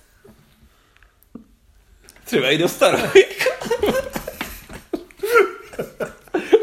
tak. Petr nám tu vybuchl. tak, já bych tak... Až se vydecháte, já třeba chvilku zkusím pokračovat. No, nebudeme vysvětlovat zatím, čemu jsme se smáli. No. Je potřeba říct, že vlastně třeba ta úvodní myšlenka toho systému opravdu byla, že to bude rychlovka, takže oni to anuncovali jako systém, který zahrajete za 90 až 120 minut druhou světovou válku. Takhle to vlastně bylo prodávaný. V podstatě já, když jsem to viděl poprvé, oni tam vlastně není tam, kdybychom řekli komponenty, že jo, je tam klasická mapa, prostě zase areová, pak tam jsou nějaký dřevěný špalíčky, Takový disky. který, který se používají vlastně na tu kontrolu, kontrolu území a pak tam jsou vlastně de facto jenom karty. Přesně a, tak. A pár nějakých jakoby tabulek. Třeba když já jsem viděl popis těchto těch komponent, tak mi to vlastně přišlo jako na začátku úplně jako nezajímavý. Ale Potom jsem začal číst nějaký ty after action reporty, ty popisy té akce, které se objevovaly na Consumer Worldu a i na Board Game Geeku. A vlastně tam to ty lidi popisovali tak jako strašně květnatě, že jsem vlastně tam v tom tu historii viděl a, a úplně to tam pro mě žilo. Takže to třeba byla moje motivace, proč jsem vlastně ten systém začal, začal vlastně jako v té době sledovat a proč jsem si nakonec tu hru pořídil. Hmm, hmm. Možná to bylo podobně i pro tebe, Petře. Jo, u mě. Já jsem se vyloženě těšil, že, že to je vlastně druhá světová, kterou bych třeba mohl zahrát i se synem, hmm. ukázat mu to, protože ten, to, co jsi zmínil, vlastně ty disky tam určují kontrolu území, to znamená, jestli jste správně zachytili, tam nejsou jednotky v té hře. Celá ta rovina toho, že někde stojí nějaká tanková armáda, je v tom úplně abstrahováno do toho, že vy kontrolujete území a možná máte nějakou kartu, která říká, že třeba máte nějaké tanky. Což ale eh, třeba tato úroveň, ta technologická je v té hře poměrně jednoduchá. Já mám pocit, že je tam karta Tigeru za uh, Němce a karta Sherman lomeno T34 za, uh, za spojence. Mm, jo. A obecně jako pár takovýchhle podobných karet tam je, že jo, nějaký možná dělostřelectvo, nějaký prostě jako stíhačky a takovéhle věci, no. No, jinak je to opravdu balíčky karet, které mají na sobě celkem hezké obrázky, ty, ty, ty popisy. Eh, je tam balíček vlastně pro spojence, pro uh, osu, nebo pro Němce vlastně tady v tomhle případě jenom, nebo vlastně ne osu, Ital, Ital, Ital i Němce. A pak je tam ještě nějaký, nějaký kombinovaný. A to, to jsou vlastně ty jednotlivé hlavní elementy té hry. Tady řekněme ještě, že ten balíček pro ty spojence, ten vlastně obsahuje i Američany, i Brity, i Rusy ty západní spojence, i ty vlastně jakoby... Takže tady jako v podstatě přesně odpadá z toho i ta ideologická rovina, při jako jasně daný, že Rusové jsou spojenci Američanů. Jo, je tam trochu, vlastně není tam úplně perfektní spolupráce mezi nimi právě daná tím, že některé karty můžete hrát mm, jenom na ně a některé eh, zase na, na ty spojence, protože kromě těchto karet je tam vlastně jádro uh, té hry, je ve skutečnosti balíček fakticky normálních karet to jsou pokrové karty, podle mě, úplně jako standardní pokrové karty prostě. Jo, oni jsou teda přetočený do vlastně takového designu, že sice jsou tam ty čísla, ta hodnota těch karet, ale jsou pomenované vlastně podle hodností, takže to začíná někde u vojína, seržanta, končí tou nějakého generála, nebo ne, nevím nebo přesně. Maršála, no, no. Ale to je ve skutečnosti jenom takový jako flavor. Ve skutečnosti je, je to jenom, že tohle je slabší karta, tohle je silnější. To samozřejmě nemá herně ani historicky vůbec žádný význam. A potom vlastně ty barvy karet jsou dané tím, že je to buď to uh, ruská hvězda, nebo prostě spojenecký znak, Uh, něm, jo, takže vlastně jsou tam opravdu čtyři suity, nebo já nevím, jak se tomu mhm. říká, jo. česky barvy. Ano. A ty odpovídají jenom tomu, komu ta karta padá. A ty karty vlastně kromě těch tý číselných hodnoty mají ještě občas nějaký specifické schopnosti typu přehození kostky nebo jo. něco takového. Ale řekněme, všichni majoři mají prostě stejnou vlastnost. Co je zase jako třeba pěkný mechanismus, že vlastně si poměrně pomocí těch barev, těch karet řekli, že Němci mají nejvyšší prioritu, to znamená, že prostě jakoby mají řekněme tu taktickou úroveň na nejvyšší úrovni, mají ten nejlepší systém vedení, takže Němci vždycky jakoby vyhrajou remízu, naopak Italové jsou jako nejmarnější a vždycky tu remízu prohrajou. Hmm. Což jakoby si tam hezky jakoby vyhráli zase s nějakou tou kvalitou těch armád, byť to, i to se v čase měnilo, ale tak to prostě ukazuje to, že ty Němci byli jako technologicky i, i vlastně systémově vyspělí, zatímco hmm. jako ty Italové prostě fungovali, jak fungovali.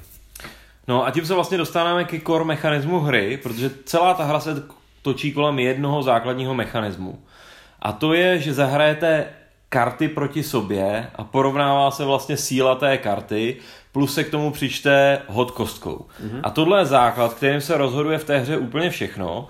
A uh, je to z nějaké, nějaké primitivní karetní hry. No, se ta hra se jmenuje War. No. A jako prostě je to takový větší bere, prostě jednoduše. No, takže jako... něco, něco takového v tom opravdu je, s tím, že tady je občas nějaký ten přehoz s kostkou. Uh, a to, čím je to jako modifikováno a čím je do toho hozeno to téma té uh, druhé světové války, je to, že pak tady máte tě, ty balíčky těch karet, o kterých jsme mluvili s, opravdu s těmi různými událostmi a vlastnostmi. A uh, ty, když máte přece u sebe, tak máte nějaké speciální schopnosti. Takže třeba máte Romela a Romel vám dává možnost tu kostku prostě přehodit nebo máte nějakou jinou kartu, která vám říká, že vám na té kostce, on je tam víc kostek, nemůže padnout uh, nic menšího než čtyři, třeba na jedné z nich a podobně. Nějaké takovéhle různé karty tam jsou a to, o čem se bojuje, tak se vlastně bojuje o to území, takže vy prostě ve, ve svém tahu řeknete, já utočím na toto území, určíte to území, zahrajou se tyhle ty karty proti sobě, doplní se ty modifikátory, hodí kostky a prostě buď ho získáte, nebo ho nezískáte. A zároveň ale využíváte ty karty i proto, abyste bojovali o ty karty samotné, protože oni, vy si je nějak nelížete, ty balíčky jsou dostupné, kdykoliv si je můžete prohlídnout a vy si třeba řeknete, já chci získat kartu Enigma. A tak si za, úplně stejným principem, kdy se zase zahrajete ty karty toho seržanta až generála, prostě ty normální hrací karty proti sobě hodíte kostkama, když to vyjde, získáte tu kartu. A jsou tam některé karty, které vám vlastně neslouží do boje, ale slouží vám pro to získávání těch karet. Nějaké speciální uh, operace, tak pomocí nich třeba můžete získat tu e- enigmu. A to je vlastně core mechanismus. To, co se děje na té ploše, tam uh, prakticky není moc, moc znát. Jediný efekt je, že ve chvíli, kdy útočíte na nějaké území a už je obklopeno vašimi žetony vlivu, tak máte zase nějaké bonusy do toho, do toho boje. Tak to je jediný prostorový efekt geografický, který vlastně na té mapě zůstává. Mm-hmm. No a abych dokončil, protože myslím, že téměř už jsem u konce těch mechanik, tak tyhle mechaniky samozřejmě ale na některé situace prostě nestačí, aby vůbec mohly nastat. Takže v té hře je ještě několik eh, výrazných výjimek a to je vlastně německý Blitzkrieg, vlastně Barbarossa, eh, vylodění v Normandii a operace Bagration naopak ten, ten ruský útok, kdy prostě ve chvíli, kdy tohle vyhlásíte, tak se změní ta dynamika té hry a, hrají se tam jiné věci. Je tam ještě několik různých menších pravidel pro ten Blitzkrieg bez tohohle toho a pro, řekněme, pro časování těch tahů a různé takové uh, niance tam jsou, jak se s těmi balíčky pracuje a podobně, ale tohle je víceméně jádro, jádro té hry. Yep. Napadá vás ještě něco k těm mechanikám? Jako v jednoduchosti je tam ještě nějaká ekonomika, takže třeba prostě vy podle toho, jaký máte to území, tak máte počet karet a to můžete třeba i ovlivňovat tím, když si z toho balíčku, řekněme těch eventů, třeba za spojence taháte konvoje a ty se vám daří proplouvat, tak vám to zvyšuje hand limit. Zase naopak Němec se vám je snaží potápět, prostě já nevím, co teďka dělá Němec, buduje nějak průmysl, rozvíjí ho, prostě, takže vlastně jakoby přesně pracujete s tím eventovým balíčkem, který i vlastně jakoby řídí, jak máte jakoby bohatou tu ruku. No. Jo, ta práce s tím handlimitem, tam je tam taky poměrně rozsáhlá, protože přes, přesně přes tu ponorkou válku, strategické bombardování, já nevím, uh, švédský suroviny a takovéhle věci, jsou tam různé karty, které vám ten handlimit mění a jednou z taktik, jak v té hře, nebo ze strategií, jak porazit soupeře, vlastně mu ten handlimit uh, srazit, srazit na nulu. Potom možná ještě mechanicky je tam takový ten princip, o kterém jsme už určitě v několika hrách, několika hrách mluvili, jako třeba Stalin's War, a nebo jako ty hry od Mikea Rinelli ve Festung Europe, že vlastně vy třeba, když vy ty, vyložíte ty tygry, což je vlastně nějaká modifikátorová karta, tak dokud vyhráváte, tak vám ta karta zůstává. Takže ji můžete vlastně používat do každého boje a když prohrajete, tak se zahazuje. Mm-hmm. Jo, přesně to, přesně tak. Tak, tolik asi ty mechanismy, opravdu o moc složitější, než to, co jsme vám řekli, ta, to tady není, takže já myslím, že můžeme rovnou asi na plusy. Mm-hmm. tak já řeknu, jako je to hezky udělaný a třeba ten balíček těch eventových karet i za ty spojence, i za ty Němce je vlastně poměrně pěkný. Prostě tím, že tam jsou ty enigmy, že tam jsou ty konvoje, že tam to strategické bombardování, jsou to prostě věci, jako které dávají smysl a vlastně jsou občas jako i v těch jiných jako card driven záležitostech, tak to je jako pěkný. Hmm, hmm. No, já bych vypíchnul jako plus, že opravdu v jádru je to opravdu extrémně jednoduchá hra. Hmm. Nebo ne extrémně, ale opravdu velmi jednoduchá hra na naučení, na zahrání s nějakým, s někým, tak prostě ty pravidla, když to umíte, tu hru, když už je znáte a pochopili jste, tak nejsou složitá. Mm-hmm. Tím se dostaneme k tomu, že jste asi pochopili, že o pravidlech budeme mluvit i v mínusech. Ano. Tak já jsem na schvál jako čekal, abych byl poslední, abych mohl říct poslední plus a hned navázat první mínus. A samozřejmě hezky to vypadá, to je všechno pravda, to určitě.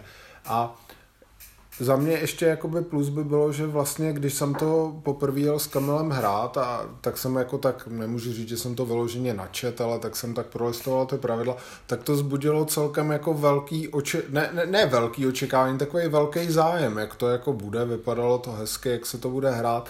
No a teď navážu těma negativama, že ten, a kde bylo to plus teď v tomhle? No to bylo to plus, bylo to, že to nabudilo ten hezký pocit toho očekávání. OK. Ne, to, to, něčeho... těch pravidel jako dávalo smysl. Jo, že? dávalo to jako smysl, to... jel jsem a říkal jsem, tak to by mohlo být dobrý, jo, tak, takže plus je, že to ve mně zbudilo jako to očekávání, který jsem... a Taky no. byl mile překvapený, že jsem vlastně přečet pravidla a říkal jsem si, jo, to může hezky fungovat. Rozumím tomu, jedno, hezky, to, hezky to vypadá, to se bude dobře hrát, jako, a přesně jsem si říkal to, co jsi říkal ty, to možná i doma jako s dětma časem jako zahrajeme a to. No a teď to mínus je teda, že ty očekávání nebyly, ne, ne, nebyly vůbec naplněna, no. Nebo ta očekávání nebyla naplněna. No jako bylo to pro mě jako veliký zklamání. No. Já jsem jako... Pro mě to nebyla vůbec historická hra, to se asi jako na tom se asi shodneme. Bylo to, já jsem říkal vlastně pro mě nejbližší přirovnání uh, toho vlastně jakoby zklamání toho jako neznalého člověka bylo třeba jako Friedrich a Mária jako hry.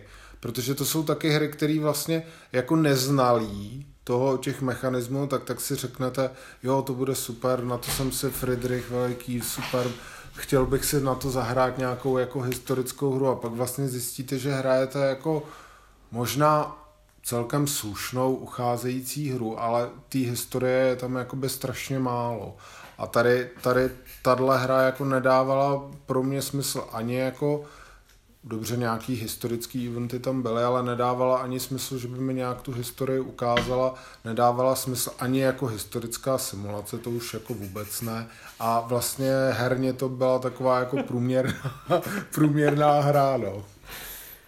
No, já na tebe asi navážu jestli můžu... Já, tak možná ještě bychom mohli vysvětlit, teda, když už teď jsme se k tomu dostali, čemu jsme se vlastně smáli, nebo já nevím, že se smál, já jsem se smál, smál, smál tomu, když jsem mluvil o tom systému pravidel, protože to mi přišlo jako, že bylo výrazně jako, jo, že o, o systému pravidel se můžeme třeba bavit jako u kataklizmu, ale tady jako já, já jsem se teda smál tomu, že mě trochu děsilo, že v tomhle bude další hra, která bude o tisíc let jinde. Jo. A ten systém jako slibuje to, že, ten, že, že by mohl být prostě přenositelný úplně do jakékoliv doby a on asi může být, protože vy můžete mít Carcassonne ve středověku a Carcassonne ve Star Wars. Jo, takže podobná přenositelnost asi platí i v, ty, v této no, hře. figurky v člověče nezlob se můžou mít uniformu Wehrmachtu.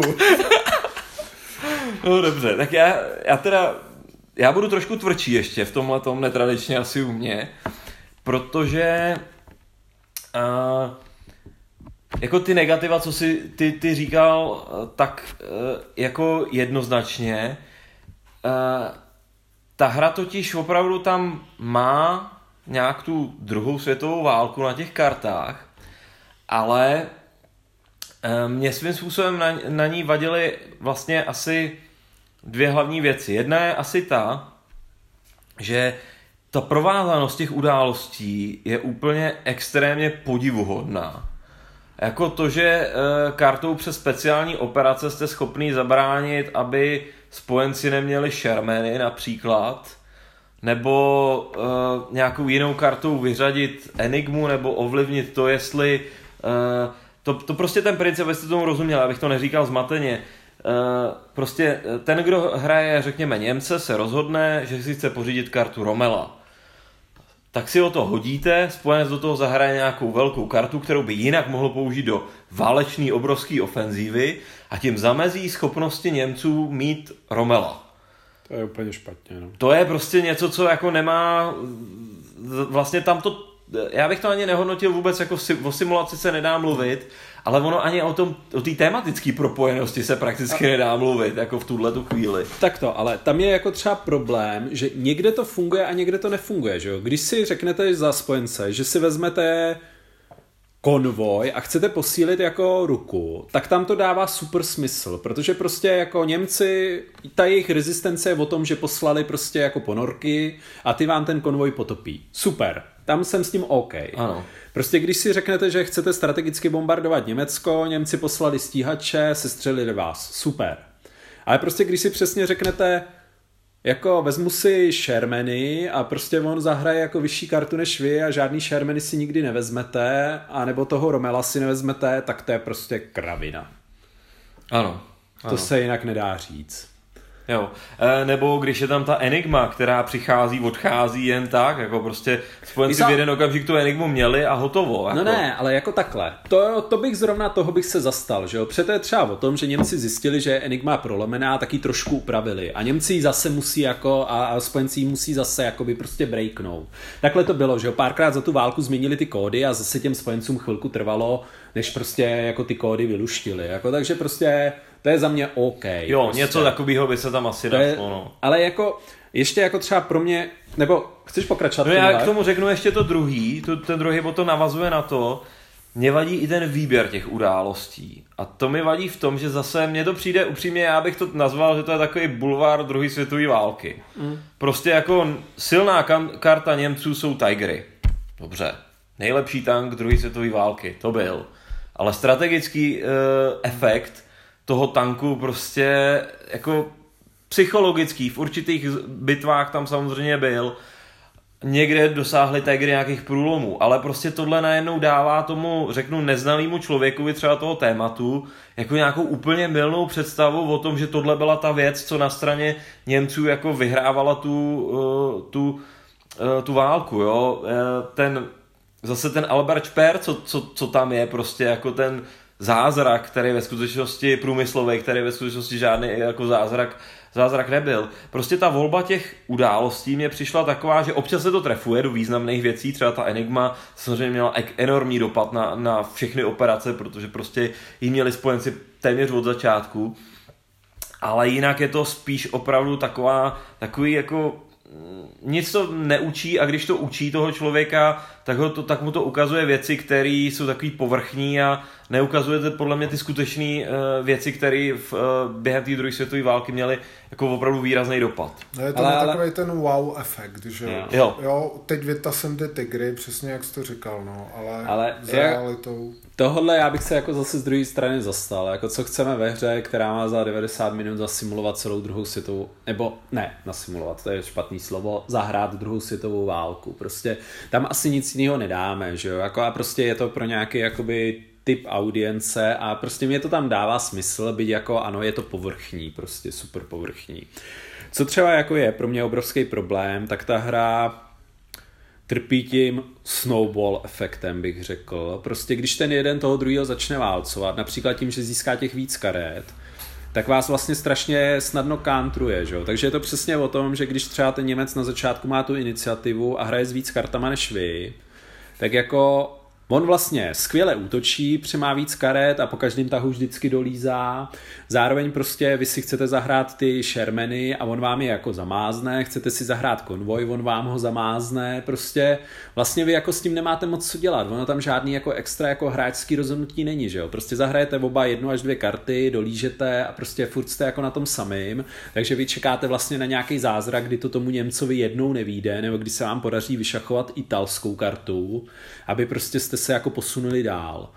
Potom, nebo pře, zase posuneme dál, chceš No, říkat? povídej. Potom jako prostě třeba pro mě jako obrovský problém to, že tam vlastně nejsou ty jako ty formace, tak je to přesně o tom, teďka jsem se rozhodl provést super silnou ofenzívu prostě ve Francii a v zápětí provedu super silnou ofenzívu v Rusku a prostě vlastně ty jako síly přelejváte takhle jako strašně jednoduše, že jo? A proč to třeba jako ten Němec děláte? Přizahraju super silnou ofenzívu ve Francii a prostě jako on se vyhází z nějakých ruských karet třeba, tak si řeknete, aha, Rusko bude asi oslabený, tak pojďme zautočit do Ruska, prostě jako, a vlastně najednou jako se celá fronta přesunula, a prostě ty tygry a to dělostřelectvo a ty tři taktické karty, které máte vyložený, tak najednou použijete tamhle o několik tisíc kilometrů dál, prostě jako kdyby se nechumelilo.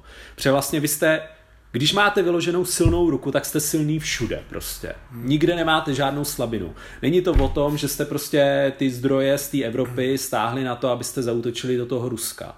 Vy prostě jste ten jako ultimátní stroj úplně všude na mapě. Jo, tohle prostě je i věc, co jsme si potom zahrání říkali, že vlastně nám vadila opravdu hodně, že tím, jak se tam nic opravdu nepohybuje po té mapě, jsou, jsou to jenom kontrolovaný území a, a ty mechanismy jsou takový, jak jsme o tom mluvili, tak tam vůbec nic nesimuluje to opotřebovávání toho Německa, tu omezenost těch zdrojů a už to je samozřejmě prostě hmm. na hru, která má simulovat, nebo ne, nebudem říkat simulovat, ale která má ukázat nebo nechat zahrát nebo nevím, druhou světovou válku, tak to je, pro mě je to prostě základní jako problém hmm. tohleto, hmm. protože si myslím, že ta omezenost těch zdrojů, ať už lidských, tak materiálních, průmyslových v tom, v tom hra, a na tom se asi shodneme, prostě hrála v té porážce Německa, v tom globálním konfliktu, do kterého se to Německo vehnalo, hlavní důvod. A bylo to v první i v druhý světový válce. Hmm, hmm. No, a teď jsme vlastně to, teď, teď byste nám možná mohli říct doteď, že jsme té hře možná trošku křivdili, protože se na to snažíme koukat přes tu simulaci a chceme tam tu druhou světovou válku vidět tak, jak byla, ale já bych přešel k mínusu, který s tím teda ale vůbec nesouvisí, i když se na tu hru chcete dívat, že to je jenom, že to je jenom hříčka a asi tušíte, o čem řeknu. A ta hra, a já bych skoro řekl, ta hra prakticky nemá pravidla. Nemá pro normálního člověka čitelný pravidla. Ta hra je jednoduchá v principu, takže by měla mít pravidla pro normálního člověka, který nehraje hry, na jaký my jsme třeba zvyklí, a potom by mohla mít na tom trhu podle mého názoru nějaký, nějaký svoje místo. Ale ta hra má na, naprosto strašně napsaný pravidla. Jako, proto a jsem... jsou zase strašně dlouhý taky, že jo? Na to, co no, to je, tak jako jak nějakých 12 prostě, nebo 20 ale stránek. Chaotičtě, prostě. chaotický, proto jsem jako nechtěl být tak kritický k tomu kataklizmu, protože Jasně. jsem věděl, že za chvíli přijdem a, a když jsem si představoval rulebook tohohle, tak je to úplně děsí. No. E, mimochodem taková perlička, v těch pravidlech se nedočtete jednu ze základních mechanik hry a to je, že když zahrajete kartu, tak si dolíznete kartu. Hmm? To dolíznutí ty karty v těch pravidlech prostě není. Uh, Taky ty pravidla rovnou dostali nějaký erata, rovnou začali možná vyrábět nějakou living rules verzi, což prostě u hry tohodle charakteru, která by měla být otestovaná, je jako je hrozný prostě. A kterou byste prostě měli dát člověku, který si chce jenom vyzkoušet něco, kolem druhé světové války a vidět, že tam teda nějaký tygry byly. Jo, když to řekneme jednoduše. Možná jako, i to je jako vstupní brána třeba do her GMT, by člověk řekl pro nějaký nehráče, jejich běžný. Hmm. A jako teda v tomhle to totálně selhává. Prostě, nebo respektive jako kdybych byl jako ten novic, který by jako k tomu chtěl takhle přistoupit, tak bych si řekl, no pro boha, co to je jako za firmu prostě. Hmm, hmm. Uh, Kamile, ty jsi vlastně hrál uh, to uh, Quartermaster General, ne? To jsem bohužel hrál, no. To A to, jak bys to srovnal jako s tím, s tímhletím? Ale takhle, Quartermaster, Quartermaster General je pro mě mnohem víc hra, protože tam prostě pohybuješ a vytancováváš ty jednotky po té mapě. Z druhé strany pro mě je to taky taková jako strašně abstraktní hříčka, že jo? Prostě jsou tam jako před, před definovaný balíky a v podstatě ten jako souboj je taky jako takový strašně deterministický, že jo, prostě jako dva tančíky zautočí na jeden a jeden tančík zbyde a zbylí dva jsou zničený, takže prostě jako mně se to vlastně nelíbilo, ale jako ta jednoduchá obsazovačka, přetlačovačka, area control hra je to jako výrazně lepší, podle mě. A má to normální pravidla. Jako a má to, má to normální člověk, pravidla, jako... má to jako, já nevím, čtyř, šestistránkový pravidla, to už si nepamatuju, ale prostě jako to jsme si přečetli a hráli a jsme to a hráli jsme to, no. jsme to Tohle prostě jsme si přečetli a pak jsme půlku toho večera trávili tím, že jsme listovali v pravidlech, což prostě u hry tohohle charakteru je jako to je, je hrozně lajdáctví. A, a proto jsem říkal, že to vlastně zbuzuje ty očekávání, protože vy si přečtete ty pravidla, tak jako tušíte, ale vlastně moc nevíte, jak se to jako bude odvíjet potom, ne, jak se to takhle, bude hrát. já bych ještě jako. řekl, já jsem z těch pravidel měl pocit, že naprosto jasně vím, co se bude dít, ale pak, když jsme začali tak vyhodnocovat ty události, no, tak jsem si no. říkal, a tohle jak jako, a, a co tohle, prostě a vlastně teprve v tu chvíli se mi to celý rozpadlo prostě, no. Hmm, hmm. Jinak jako ty dvě hry, ten Reich i ten Quartermaster General mají společný to, že prostě cílej na to jako casual publikum, jo? že se, přesně jako je, i ten Quartermaster General, hezky to vypadá, že jo, prostě hodně obrázků hmm. a tak, jako to je, i, i to prostě ten ten Reich jako vypadá pěkně, že jo, když se na to, hmm. to, je, to je přesně taková jako hra, jak já vždycky říkám, kterou by člověk jako by vlastně chtěl mít rád, když ji vidí na tom stole, ale zahraje si ji a zjistí, že nemůže. Hmm. Hmm. A člověk, který prostě není zvyklý na složitý pravidla, na to, že si musí někde hledat nějaký reáta, to, tak to vůbec nezahraje. Protože, jako. No, to, to tě odradí. Jako. Možná to jako zkusíš, ale... Hmm. Hmm. Tak ještě nějaký mínus, nebo dáme závěrečný slova? Jako asi nenapadá, no, jako... Jako z mýho pohledu je tam prostě to téma jako dost pasted, no, no. prostě, jako to je to tam tak nalepený, jako pomocí těch karet se o to pokoušeli, ale prostě moc to nefunguje. No. No ty si vlastně u toho kataklizmu potom řekl tu krásnou větu, kterou si vlastně popsal celou tu hru, že si to přečet někde, tak já jsem taky slyšel uh, komentář, že uh, Hitler's Reich je abstraktní hra s tématem druhé světové války. Mm. Problém tohle toho tvrzení je tako, takový, že pokud jste se někdy aspoň zamýšleli nějakýma definicima her, tak, se, tak asi tušíte, že pojem abstraktní hra říká, že abstraktní hra je hra bez tématu. A tady, a tohle, to tvrzení, že tohle je abstraktní hra s tématem druhé světové války, mě to vede k něčemu, a já to tady budu jako na tu hru drsnej přirovnávat k něčemu jako Star Wars Carcassonne, nebo a podle mě to Star Wars takový, šachy, nebo, nebo něco... je to takový jako Rainer Knizia, že jo, prostě to jsou ty jako typy her, že jako sice tvrdíme, že je to druhá světová válka, ale kdyby to bylo sbírání květin na záhonu, tak, tak to může být úplně jedno, prostě jako, no. jako, že můžete na to nalepit cokoliv, prostě proto jako věřím, že se jim z toho podaří udělat tu sérii, protože prostě jako o tomhle můžete říct, že je to cokoliv, jako. No, takže za mě jako ab- abstraktní hra s tématem druhé světové války je lehce protimluv. A samozřejmě pro mě jako pro člověka, který chce, aby ta hra měla simulační hodnotu, a existují hry, které mají simulační hodnotu a jsou jednoduché jak facka, dají se zahrát rychle a tak prostě tohle naprosto selhává. A... Ale pro mě je třeba problém, to, co říkáš, je všechno pravda, ale pro mě je to i špatná hra. To je hmm. prostě na tom to nejhorší. Nebo respektive, jako já si pamatuju třeba, když jsem byl malý, tak jsme prostě měli takové ty kartičky, na kterých byly popsané jako ty autíčka a teďka jste řekli rychlost a každý vyložil svý nejrychlejší autíčko a ten s největším to bral, že jo, a tohle je jako ten princip.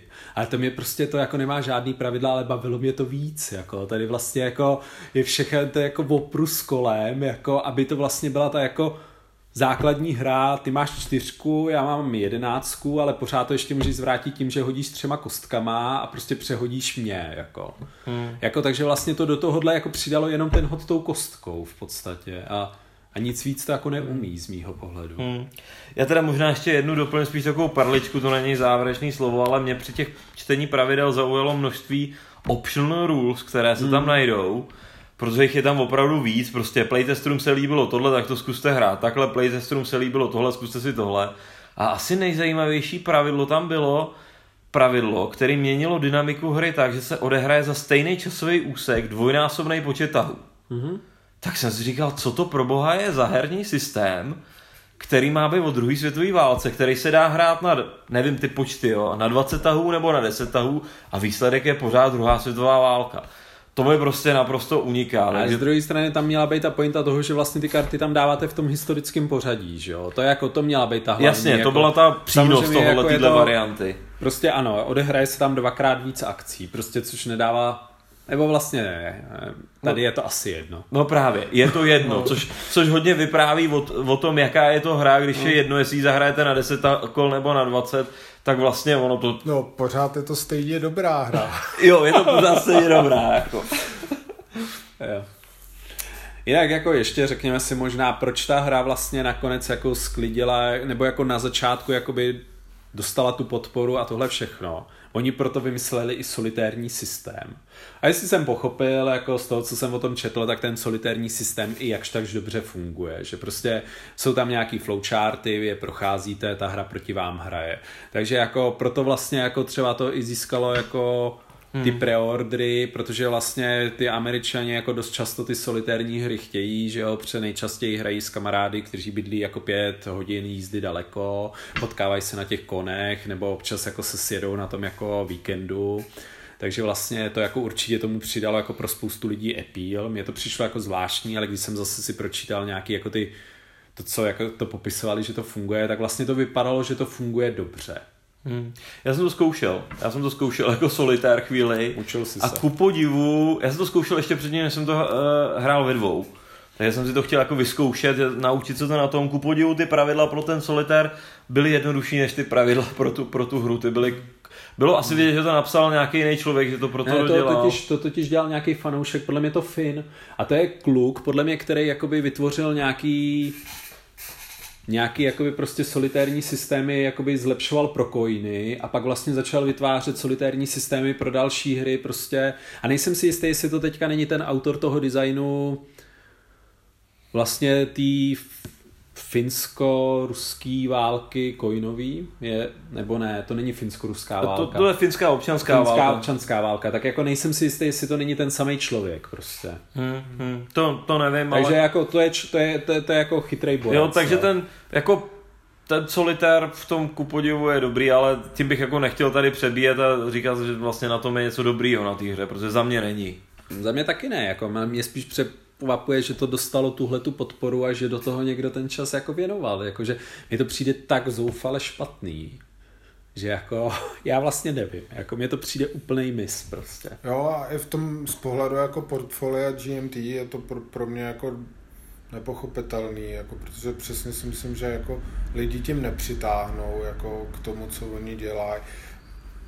Ale zase ono ještě nejhorší je, že ono to nemá úplně jenom negativní recenze, že jo? Ono to jako nemá moc dobrý hodnocení, teda jako je to jedna z hůř hodnocených her, ale to spíš kvůli těm pravidlům, než kvůli něčemu jinému. Hmm. Ale vlastně jako, co jsme zase u toho, že spoustě lidí jako tohle zimně prostě nevadí, no, jako... Spoustě lidí nevadí, A- když je to abstraktní strategie s tématem druhé světové války.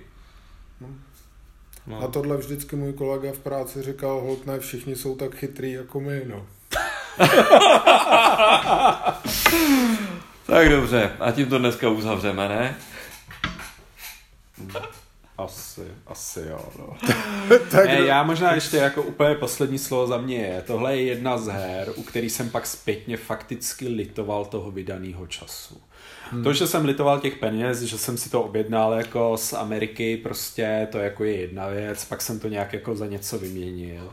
Ale prostě tady jako opravdu jsem měl pocit, že jsem si zkrátil život tím, že jsem četl ty pravidla a tím, že jsme jeden herní večer zabili s Martinem tím, že jsme se toto Obětovali. pokoušeli hrát prostě jako a Hmm. A mě, mě to, tohle zase, pro mě je to jedna z her, která za mě spíš zase škodí tomu našemu uh, vlastně koníčku, protože za prvý vlastně díky těm pravidlům to prostě běžný hráče spíš bude odrazovat a ukazovat jim, že tohle je nějaká nepřístupná chaotická sféra, pokud to je první věc, kterou dostanou na stůl.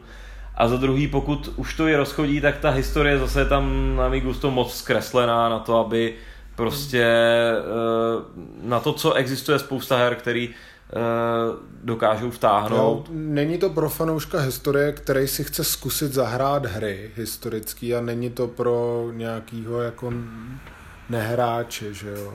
To prostě... Takže já jsem na ní taky spíš i až naštvaný, ne kvůli tomu času, ale kvůli tomuhle, no. No.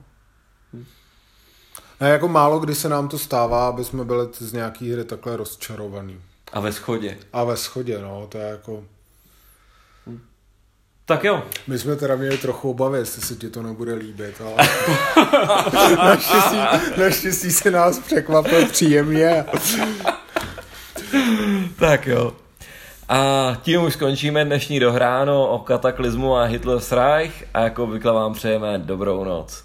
Tak, Dobrou noc. Dobrou noc.